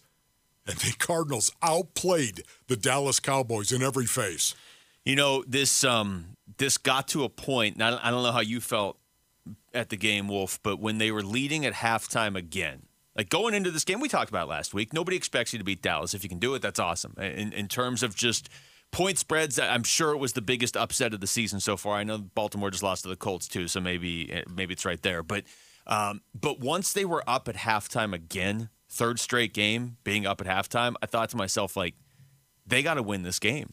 They, they can't lose a lead at halftime again. I, I don't care how good they're supposed to be and how good Dallas is supposed to be. They can't keep losing like this because it's going to undercut all the hard work you're Yeah. putting in. So, in a weird way, it became a like, okay, they need to win now in the second half, for, at least for me. Yeah, that was, you know, for me, it was going into the fourth quarter. That to me is always the Arizona Cardinals have had the lead going into the fourth quarter in all three games. Yeah. They had the lead in all three games going into the They fourth could be quarter. 3 and 0. They Yeah, really could be 3 Just and oh. saying 0. right now, you know, while while we're sitting here looking at the Dallas Cowboys, just sound the parade music, will you please? Somebody please give me the baton right here. Sound the parade because the Arizona Cardinals truly could be 3 0 right now, based on audience, without even batting an eye. First of all, if you told me before the season started you were going to be able to beat one of the first three teams. there would be absolutely If, if you could draft, you would have drafted Dallas. There'd be no hesitation whatsoever. Beat the star. oh, beat the star at home, especially. That was one of the great things about it. We were talking about it. This is a culture victory, a culture win for JG, his coaches, and for the entire organization. And for me, that really pleases me that it was a culture win by this team. It was eh, that's a great way to put it. It was a culture win, and I also think it reinforces what you're doing. This is something that, at least for me, I've been keeping an eye on because they played well enough to win in week one. I know they didn't win. I know you don't get credit Yeah, for it, but they played well enough to win and they lost. Okay, well, they, you know, kind of surprised some people. Well, they should have won in week two and they didn't. Okay. That stuff starts to add up if you keep playing really Yes. well and buying into the culture and doing all those things and then losing in gut wrenching fashion.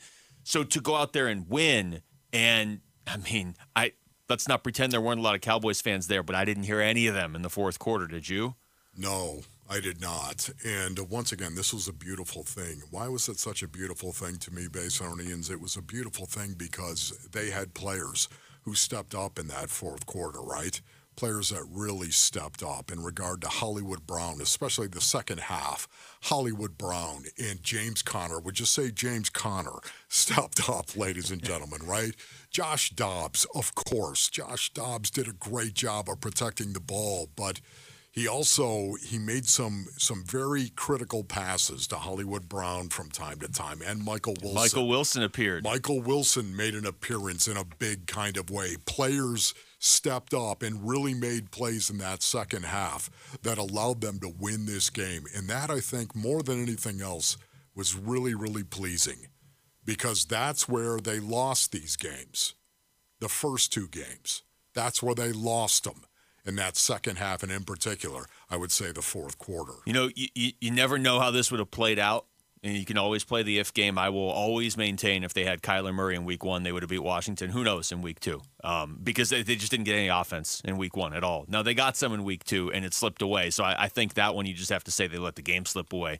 But I wonder how much letting that game slip away in week two in a weird way helped them yesterday because they seem like a team that okay now we haven't played that many games together but we have been here before at home up against a team that we weren't supposed to beat and it didn't go well I- mean it was only seven days earlier and they looked like a team yesterday that was like we're not letting this happen again i don't care what logos on their helmet i don't care how many of their fans are here i don't care how much they were favored by we're not letting this happen again. And they didn't. I mean, you start to get into the numbers of this game, and they defy. They're like uh, the, the stat they flashed at one point yesterday was the rushing yards for the Cardinals in the first half was the most Dallas has allowed in the first half since 1991. I know. That was kind of stunning right there, was it not, I- uh, Luke? yeah, this is not like, hey, this is the best play of the season. We're going back like 30 years. Yeah, like 30 years. You know what, also, too, going back to the culture win, Basinonians, this was a culture win. This was kind of the thing that JG and his staff really can cherish and hold on to because it, it, it does say to every player that is in that locker room, you just listen to what we're telling you right now. You just keep doing what you're doing right now. And we're going to win games. We're going to win more games this year. They were physical. When we talk about the culture win, we talk about pads, do we not? Physical, accountable, disciplined, and smart. Physical. They had 222 rushing yards. And you could go ahead and eliminate Josh Dobbs as well. The quarterback. The quarterback on that play, go ahead and do that, and that's fine. I got no problem if you want to take his yards away. You take his yards away, it still doesn't matter. They still rammed the ball down the Dallas Cowboys' mm-hmm. throat. And they did it in a very north south kind of way. Did they not, Rondale Moore? Even Rondale Moore was running north south. What are you talking about? what a about? novel concept. Point him towards the end zone and let him loose. That offensive line is still scaring some of the Dallas Cowboys this morning. okay, I'm just saying. Scary is on the wall, scary is on his way. Isn't that right, Will Hernandez? They were physical at the point of attack. They were accountable. They finished. This is this is to me being accountable is going up going out and finishing what you started. Finishing. This was something JG was all over him about as well, right? Finishing. Finish strong. They didn't finish well. They didn't finish well in Washington. They didn't playing the Commanders. They did not finish well in that fourth quarter. They did not finish well, as we all know, mm. especially in that fourth Especially quarter. against the Giants. Against the Giants. They did not finish well. They had to finish. This team went out there, were accountable to each other, and they finished. They were disciplined. They didn't kill themselves. You know what? The Cowboys were the undisciplined team. They killed themselves with 13 penalties. They were smart. We didn't see blown coverages by the Arizona Cardinals. And oh, by the way, the Cardinals were perfect in the red zone. and the Cowboys were one of five in the red zone. You want to talk about the difference in this game? Smart game plans for the red zone. Well, Cardinals scored on their first five drives, all five drives in the first half against a defense that was looking like it might be the best in the NFL, or certainly one of the best, and they're still good. I mean, this doesn't like end Dallas' season, but it was the Cardinals had to walk through it too because right if you remember, the third quarter ended with a Micah Parsons sack, and you're like, oh, okay, here we go. Uh, this is Jonathan Gannon after the game talking about the locker room buying into the culture. You know, honestly, I don't. I don't think wins and losses validate what you're doing on a daily basis. Um, obviously, it's a production business, so you got to win games. But um, that team has been bought in um, since you know with their head held high, losing on the road week one. Um, you know, a game that we felt like we should have won. Week two, a game that we felt like we should have won. They kept their chin up.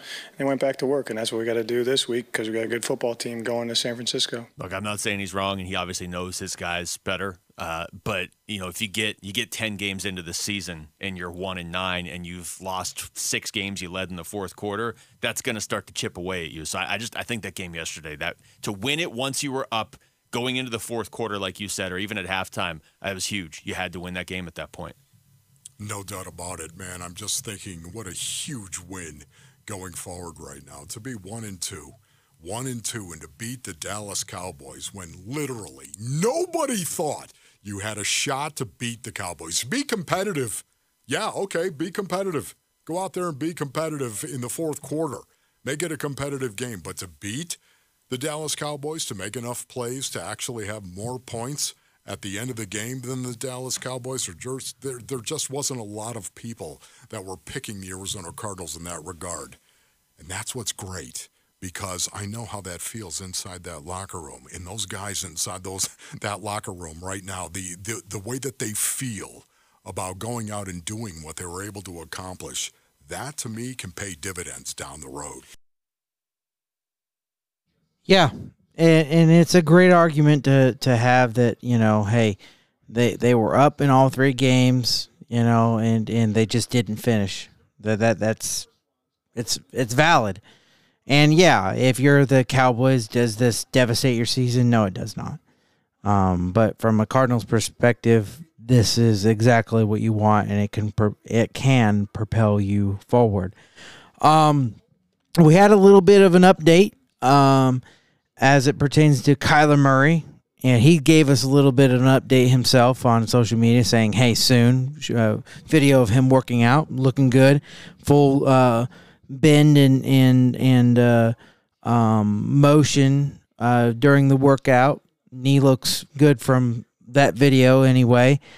Um, and uh, um, after this week uh, coming up, he he can be taken off of pup. A lot of people believe that um, that will happen. Now it's uh, crazy to think that he'll play week five because though he's you know knows the playbook, he hasn't been able to play the playbook, practice the playbook, if you will. Um, and so uh, between six and eight is probably more likely when you when you'll see Kyler. Um, but um, with him, you know, the, the offense and defense kind of kind of humming and, and played a great game uh, this uh, uh, past weekend. You you kind of feel like when Kyler comes back, man, you, you should you should uh, get a, a big jolt of momentum. Um, Dan and Vince uh, certainly uh, kind of hinted at that and talked about that. That um, you know, Kyler Murray's return being soon raises the bar for the uh, Arizona Cardinals season. Um, and then this this was on uh, Friday uh, when they talked about that. And and Mornings. Arizona Sports. The local sports leader. Bickley Blast. Without pestering or provocation, Kyler Murray provided his own timetable for a return to football on Wednesday. Soon, he posted on social media, and then he posted a promise I didn't expect to hear. I won't let us down, he wrote.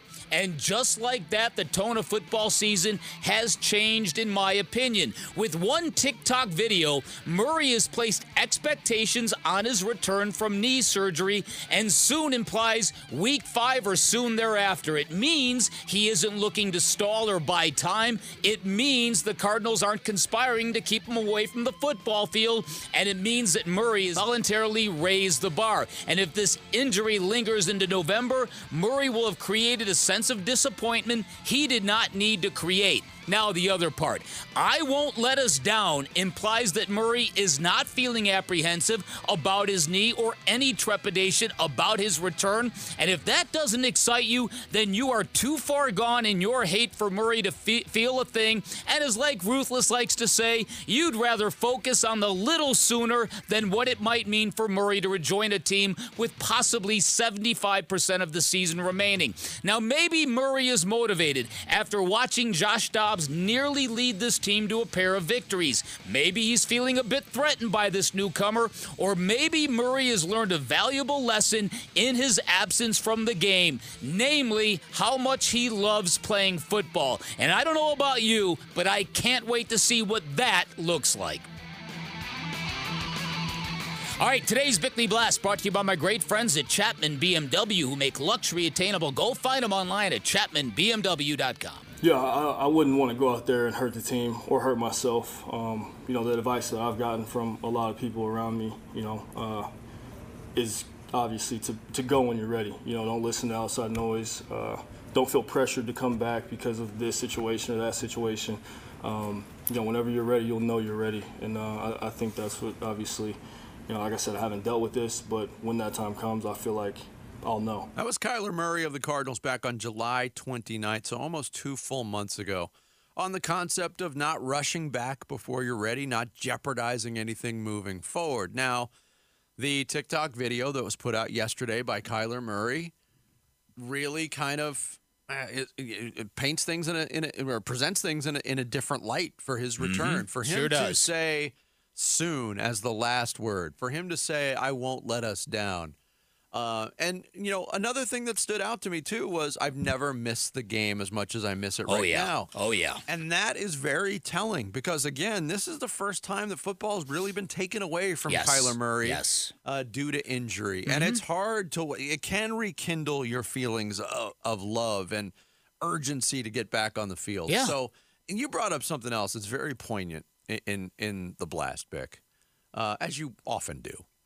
Thank you, and, and you know that. Thank you, Vinny. The great majority of the time. Yes.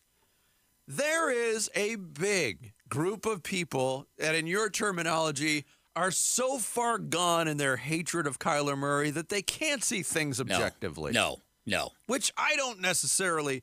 Look, has he been the easiest guy to root for since he's been in Arizona? No. No, he hasn't. Has he been the most difficult? Far from it. Mm-hmm. But there are a lot of I people that can't ever turn those feelings off now. I think he's been a bit um uh, what's the I'm not underappreciated. He's been he's been misinterpreted I, I think on some level. Not totally, but just a little Yes, bit. and- I, I don't think he I don't think he's aloof and I don't think he's I think he's shown qualities of being aloof in the past. And I think that leads to a lot of people's feelings. Yeah, I no, he's shown things that look like aloofness in my Yes. opinion. And and I just think it was a kid who just, you know, has been very very sheltered.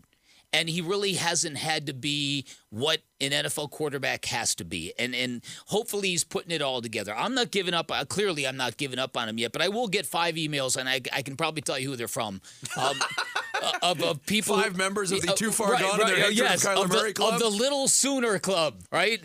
um, yeah, but it it's to me that's the whole thing, Vinny, because the narrative about him has always been he doesn't care about football. He's a baseball player. He's doing this for the money. He doesn't care about this. It, sounds like he cares about this. And uh, again, I, I think that everything I thought I I I think I think I know about Kyler Murray, weight room workout warrior, can he ever feel comfortable on an NFL playing field? He doesn't sound full of trepidation to me. He sounds like a guy who's who, who's got some stuff he wants to prove and put on a football field when he gets back. I, I don't know why you'd say that otherwise. You know what I mean? You don't have to say what he said. You can just keep expectations low and come back and let the chips fall where they proverbially may. But I so I'm I'm actually excited by this, and and I, I told you earlier in the show today after watching the game a third time, I've got a respect for Josh Dobbs. I really do. I think I, I, think we don't give him credit for the poise he has shown coming into a very difficult situation to manage, and he's kind of kept everything under control. He hasn't been great. He hasn't won a game. He hasn't made plays at the end. He, he to, in my way of viewing it, he's missing that one gene that great quarterbacks have where at the end of the game you give them the ball, it's just over. You're not winning. Yeah. If you give them the ball, the game is over. But, but no one's expecting Josh Dobbs to be great. That gene separates the great Yes. from the everybody Right. else. That's and right. Josh Dobbs is trying to graduate from the everybody else. That's club. right. So so I think that um, in watching these two games, at, in some, you know, they're very close to being a, either a 500 team or an unbeaten team, and and you are what you are in football. I'm not trying to to play the what if game here, but I'm just saying that if Kyler Murray comes back and is really good in this offense, and now you've got Kyler Murray and Josh Dobbs as quarterbacks going forward, I'm I'm happy about that. Yeah. I don't want to be crass in asking this. Oh, should I get my finger Well, on the dump button? No, no, no, no. Injuries are brutal no matter the situation. But could this be almost a blessing in disguise for Kyler Murray that he gets a fresh restart, a chance to prove himself again with the fan base, win over those who have absolutely refused to like him or believe in him or want him here? Could this be a fresh start for Kyler with It's a good point. his own team? That's a really good point. Uh, uh, fresh start. When when you were saying that, Sarah, the, the phrase that came to mind for me was the lighting, the, the relighting of a fuse. Things have changed. I mean, he's not he's not still held in the same regard by this organization because the general manager that drafted him, the coach that coached him, they're gone. He is trying to prove himself. And look, the competitive spirit, we know Kyler Murray is a competitive maniac. We get that. Yeah.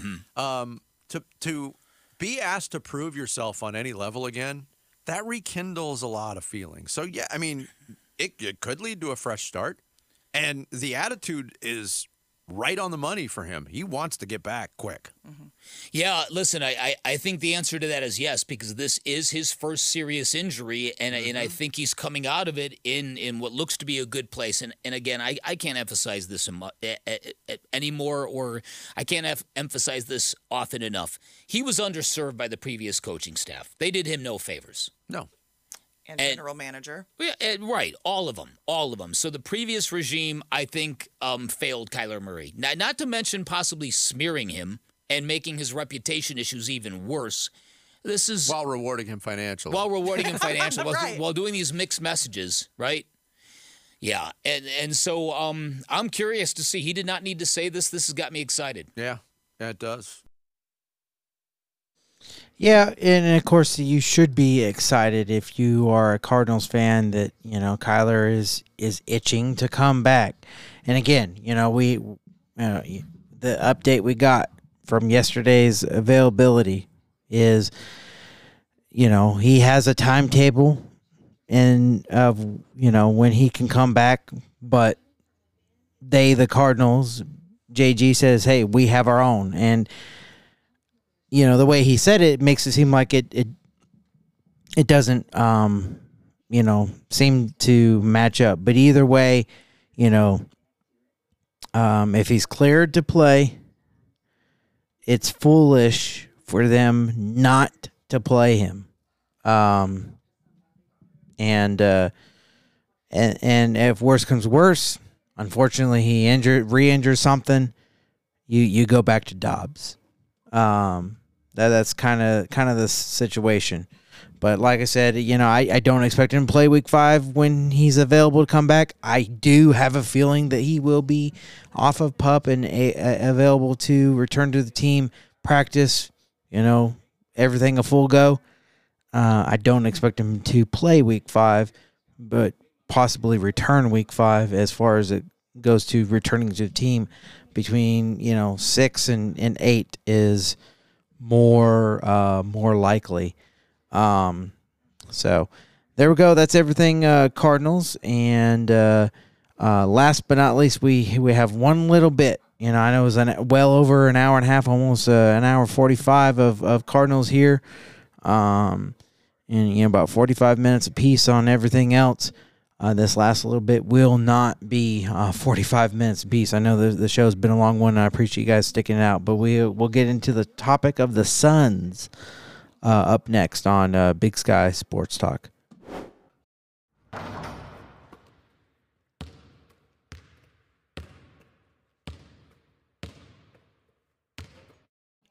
The last topic of conversation we're going to get into uh, for today's show is the Suns. And um, this one's an interesting one. Nothing that I've seen or even heard. Um, but uh, Burns and Gambo talk about um, the possibility of the Suns looking into trading uh, for Jusuf Nurkic uh, of the Blazers um, and the trade piece being DeAndre Ayton. And Gambo often has you know some pretty good insight information, and uh, you know he he's he's wrong like any anybody else, but he's he's right a lot more than he's than he's wrong. So this is an interesting one. So let let's uh, listen into what Burns and Gambo have to say. This was um, during their show yesterday first 45 minutes of the show. Um, I don't know if it sounds busy. I don't know if it sounds as busy if you're listening in your car or if you're streaming the show on your app, but I can assure you that behind the scenes, it's been very, very busy around here on Arizona Sports. That includes doing the first three or four minutes of the show without Gambo, who was off doing the Gambo thing. We're not even really sure what he was doing the Gambo thing about. Um, but it's it, it, we now have an opportunity uh, in which Gambo's been doing the Gambo thing for basically the last 45 minutes or so. Um, and it's Phoenix Suns related. Yes. What do we got here? What are we talking well, about? Damian Lillard is going to get traded very soon. Okay, Damian Lillard is expected to. I'm expecting a Damian Lillard trade. Um, what's the word? Imminently? Is that a word? It, it's imminent. It's imminent. It's imminent. You can say it's um, I would even say probably within the next 24 hours. I am expecting, from what I'm hearing, a Damian Lillard trade. Now, there, I will just say this: the the Suns all summer have not been willing to trade DeAndre Ayton because they think he fits very well. And be honest, there were just no offers that would change that. We've reported this all summer. The Suns have no interest in the Suns were not going to trade Ayton. Part of that is, of course, what we've discussed is there were no good offers. They were not going to sell Ayton for 50 cents on the dollar. The market for DA, DA was low. Um, the value was not something they were not going to take 50 cents on a dollar for DeAndre Ayton. Now, if the Portland trade does, and Portland did not want DeAndre Ayton, but that was based very much on they had Damian Lillard. They were not going to put DeAndre Ayton with Damian Lillard. If Damian Lillard does get traded, which I'm expecting to happen, then it'll be very interesting to see if if Nurkic is on the table. I would I, I would I would be surprised if the Suns don't look at that because that could be an upgrade for them and would fit Vogel's mode as a defensive minded center who rebounds the basketball. So that's a that'd be a defensive minded center that does rebound the ball. So a lot of para- th- things will have changed, right? Things will have changed since June. Uh, June, July, August, September, four months later, Nurkic was never available to the Suns in a trade. And Portland didn't want Ayton because they had Nurkic. Mm-hmm. Okay? But if Portland trades Lillard, which again, I'm expecting a Lillard trade to happen within the next 24 hours, Portland then could look to move Nurkic, start over, maybe get themselves a 25 year old center in DeAndre Ayton. So I am not going to rule out uh, the you know anything that you may have heard or people that have heard on Nurkic. Um, again, the Suns have not been willing to trade Ayton because he does fit well for Vogel. Vogel wants to keep him. But a big part of that, as me and you have talked about, is that there just were no offers. They were not going to. They were not going to trade DeAndre Ayton and get fifty cents on the dollar for DeAndre Ayton. That was always my suspicion all summer long. To be honest with you, every time we had a conversation about Ayton, and every time we heard this sort of uh, this love fest, honestly, with Frank Vogel talking about DeAndre Ayton. Not that it was necessarily insincere, but you know, it's like the old song: "If you can't be with the one you love, love the one you're Yes. with." Right? And, and it, if you if you're not getting the kind of offers that you feel like you need to to justify trading DeAndre Ayton, then you better figure out a way to love the one you're with. Yes. A- and and so and I think uh, you know Vogel. Now, I'll tell you that the way DeAndre played for the, but I know it's just international competition, and I know it's not against the best competition, et cetera, et cetera, et cetera. But I, I will tell you that the way he played for the Bahamas a month Yes. ago, yes, honestly, yes. had me reinvigorated about the idea of what DeAndre Ayton could be on this roster. It really did. I mean, it really made me think. Okay, you know what? On second thought, this is worth a shot. Let's give this a try. Let's let's let's test car. Let's test drive the car. Take it around the block a time or two and see how it handles the corners. Right. Let's, let's see how it handles. Um, I I can't believe I'm going to say this. I I'd almost be a little disappointed if they traded him now, just because I I'd want to see how he responded to a new coach. Now, look, the the flaw in DeAndre Ayton is is the energy and the level of want to and the you know all of that stuff that it, the motor sometimes it runs very hot sometimes it doesn't run very hot would it run hot all the time for Frank Vogel would he become because I you know I don't care about how many shots DeAndre Ayton gets anymore I, I don't I, I care very little about DeAndre Ayton's offense anymore DeAndre Ayton whoever plays center for the Phoenix Suns needs to be the defensive anchor for this team needs to be committed to being the defensive anchor for this basketball team. That is your value. That is your role. That is Yes. your place. So let's talk about and, Nurkic. And, and if, well, then just real quick, and if DeAndre Ayton, you know, he's never his level of commitment to being that guy on this roster for the last five years, it is wavered. It, it comes and it goes, and that's what makes him a bit of a risk. But I'd be lying to you and everybody listening if I didn't say I wasn't at least intrigued to see how DeAndre Ayton would have at least started with this new regime and if he would have embraced the role. Yes, yes. And again, I think, uh, and I listen. I, I think that if if there is a mystery team that's involved in a potential Dame Lillard deal, I would think that the Suns could possibly be that team. And again, there was no player, no player the caliber of Jusuf Nurkic that was available to the Suns all summer. So the Suns were not willing to move DA. They did not move him in June. They did not move him in July. They did not move him in August.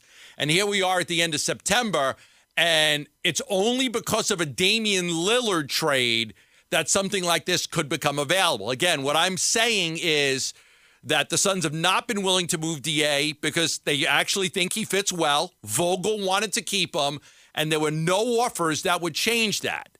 If Nurkic becomes available, I would be surprised if the Suns don't look into it because they could make the argument that that is an upgrade defensively, rebounding the basketball for them. That's a guy that does everything that Vogel. Vogel has to have a a defensive center. They were never going to trade Ayton and start, you know, Jock Landale or Bismack Biyombo or, or Drew Eubanks. They were never going to trade Ayton and not have back a quality. They were never going to trade Ayton for Buddy Hield. Like it had to be something that that made sense for them. Mm. Jurkic is still a very young player in his prime that rebounds the basketball 10, 11 rebounds a game. I'm looking. Okay, so he just turned 29 about two weeks ago. Um, so he's he's certainly not old. He's certainly in his prime. He. Uh, over the last several seasons, let's see, he played in 52 games last year, 56 the year before, 37 the year before that, only eight games in 2019, 2020. That was the pandemic year, but obviously the so he's he's. I have to go back and look at his injury history. I'm not familiar with it off the top of my head, but certainly there's you know 30 missed games this past year, 30 the year before. You're talking about nearly 50 the year before that. So there is you know this is where depth becomes let, let's say something like this happens okay? Let's just like do a little let's workshop this. Let's think out loud here for a minute. Okay now your depth probably becomes a little bit more valuable to you. Now signing Drew Eubanks becomes a little bit more valuable to you. Now the Bol Bol acquisition suddenly becomes a little more intriguing depending on what the coaches Yes. can unlock out of him. Uh, certainly Chimezie Metu uh, and what he brings to the table. There's there's depth at the center position, and I only bring that up because with Nurkic and just looking at the number of games he's missed the last few years, you're you might need that, right? He he becomes another guy on a team filled with guys who have missed some games the last few years, Yes. right? And so you kind of have to you have to think about that a little bit. You have to factor that in. So so basically, what you're telling me is, if if I'm reading this right, is I need to have my radar on full alert for a Dame Lillard trade. If a Dame because Lillard trade goes, goes- down, yes. then we're starting to talk about dominoes falling potentially There will be all over the place. Yeah, there will be. There will be. There will be. There will be trades. Um, that it, it- the Lillard trade will unlikely be a two-team one-for-one trade. Okay, there are four teams right now in on Damian Lillard. Four teams that are in on Damian Lillard. Again, my expectations from what I'm hearing is that a Damian Lillard trade is imminent. It is going to go down. Um, and if that goes down, there's other. There, you're right. That's a good way to put it. There is a domino effect to that going down, and the Phoenix Suns could very well be a part of that. You can make an argument that Nurkic is an upgrade defensively over Ayton. It would get now the Port again. Portland did not want Da. The, there were talks during the summer, and Portland didn't want him, but that was with Lillard. That was with Lillard staying. They did not want Da. If Lillard's gone, that changes a lot of things. Portland will blow it up and start over. Interesting, interesting conversation indeed. I don't know necessarily how I feel about Jurkic, uh, Jurkic, Nurkic. He definitely is better defensively, better rebounder than than Ayton has been, but not, in my opinion, better offensively. And I, I still feel like there is uh, a lot of room for um for um DA to to uh, potential to to grow. In in the words of um, Al McCoy, when asked about Ayton, he said, um, uh, "Potential is there, just not yet reached." And that's how he feels in, in- about him. And and that that man has seen way more basketball than you and I had, could ever see um, and has been around some a lot of talent. Um, so I believe he knows what he's talking about. A lot of people feel that um, Frank Vogel can can unlock some things with uh, Da that that no one else could, um, and unlock some of that that potential. Um, so me personally, I'm not ready to give up on Da. You know, um, a couple years ago, maybe you know, um, but this year, I don't know. Just just because of all the talk of of uh, Frank Vogel and and and you know what his ability as a coach can uh, can do um, for guys like Da. I'm kind of interested in see now. If not, then you know, then yeah, let, let's go ahead and it, it might be time to to move on because you're you're kind of tired of the the poor effort and, and loafing around as it pertains to Da, but he definitely seems to be more focused. You know, that narrative he wants to change of everybody hating him, I think can can drive him. So I'm interested to see. So I'm not ready to move on from from him. Um, but yeah, that most certainly is an interesting topic for certain. Um, I know it was a long one. You you guys know every every time I record uh, for a Tuesday show that that has potential to be uh, pretty pretty lengthy. Uh, so I appreciate you guys uh, listening in as always. Um, and uh, you know, like I said, it was a lot lot going on. Um, a, a D-backs win, two D-backs losses, ASU loss, uh, but a well played game, and then a great Cardinals win, um, and uh, some Suns talk. So appreciate you guys tick sticking it out. Uh, Big Sky Sports Talk at gmail.com. If you want to shoot me an email, get involved in the conversation, let me know what you think. Uh, um, yeah, about this the the uh, Nurkic thing. Um, whether it, it- your thoughts on the Cardinals, uh, thoughts on um ASU, Diamondbacks, um, the st- brutal stretch they're about to endure, um, all of that. If you you have uh, some thoughts on it, uh, Big Sky Sports Talk at gmail.com. And then if you want to send me a direct message on any of my social media platforms, uh, it's at Big Sky Sports Talk. That's Facebook, Instagram, TikTok, and YouTube. Uh, you can uh, comment on something or shoot me a, direct messages on those as well. As far as listening to the show, plenty of places to listen. Um, Spotify, Apple, Google, um, iHeartRadio, um, Amazon Music, Audible. Uh, that's just to name a few. Um, plenty of places to listen. Uh, please uh, like, follow, comment, and share. Um, those are the key words that that uh, everybody seems to use, and that I'm gonna continue to do so. Um, subscribe, uh, hit the bell notification on on those listening platforms, uh, and listen to uh, every show if you can. Listen multiple times if you can. Uh, any and all of that is most certainly encouraged. Um, I will indeed be back uh, tomorrow. So uh, I look forward to talking talking to you guys then. Thanks.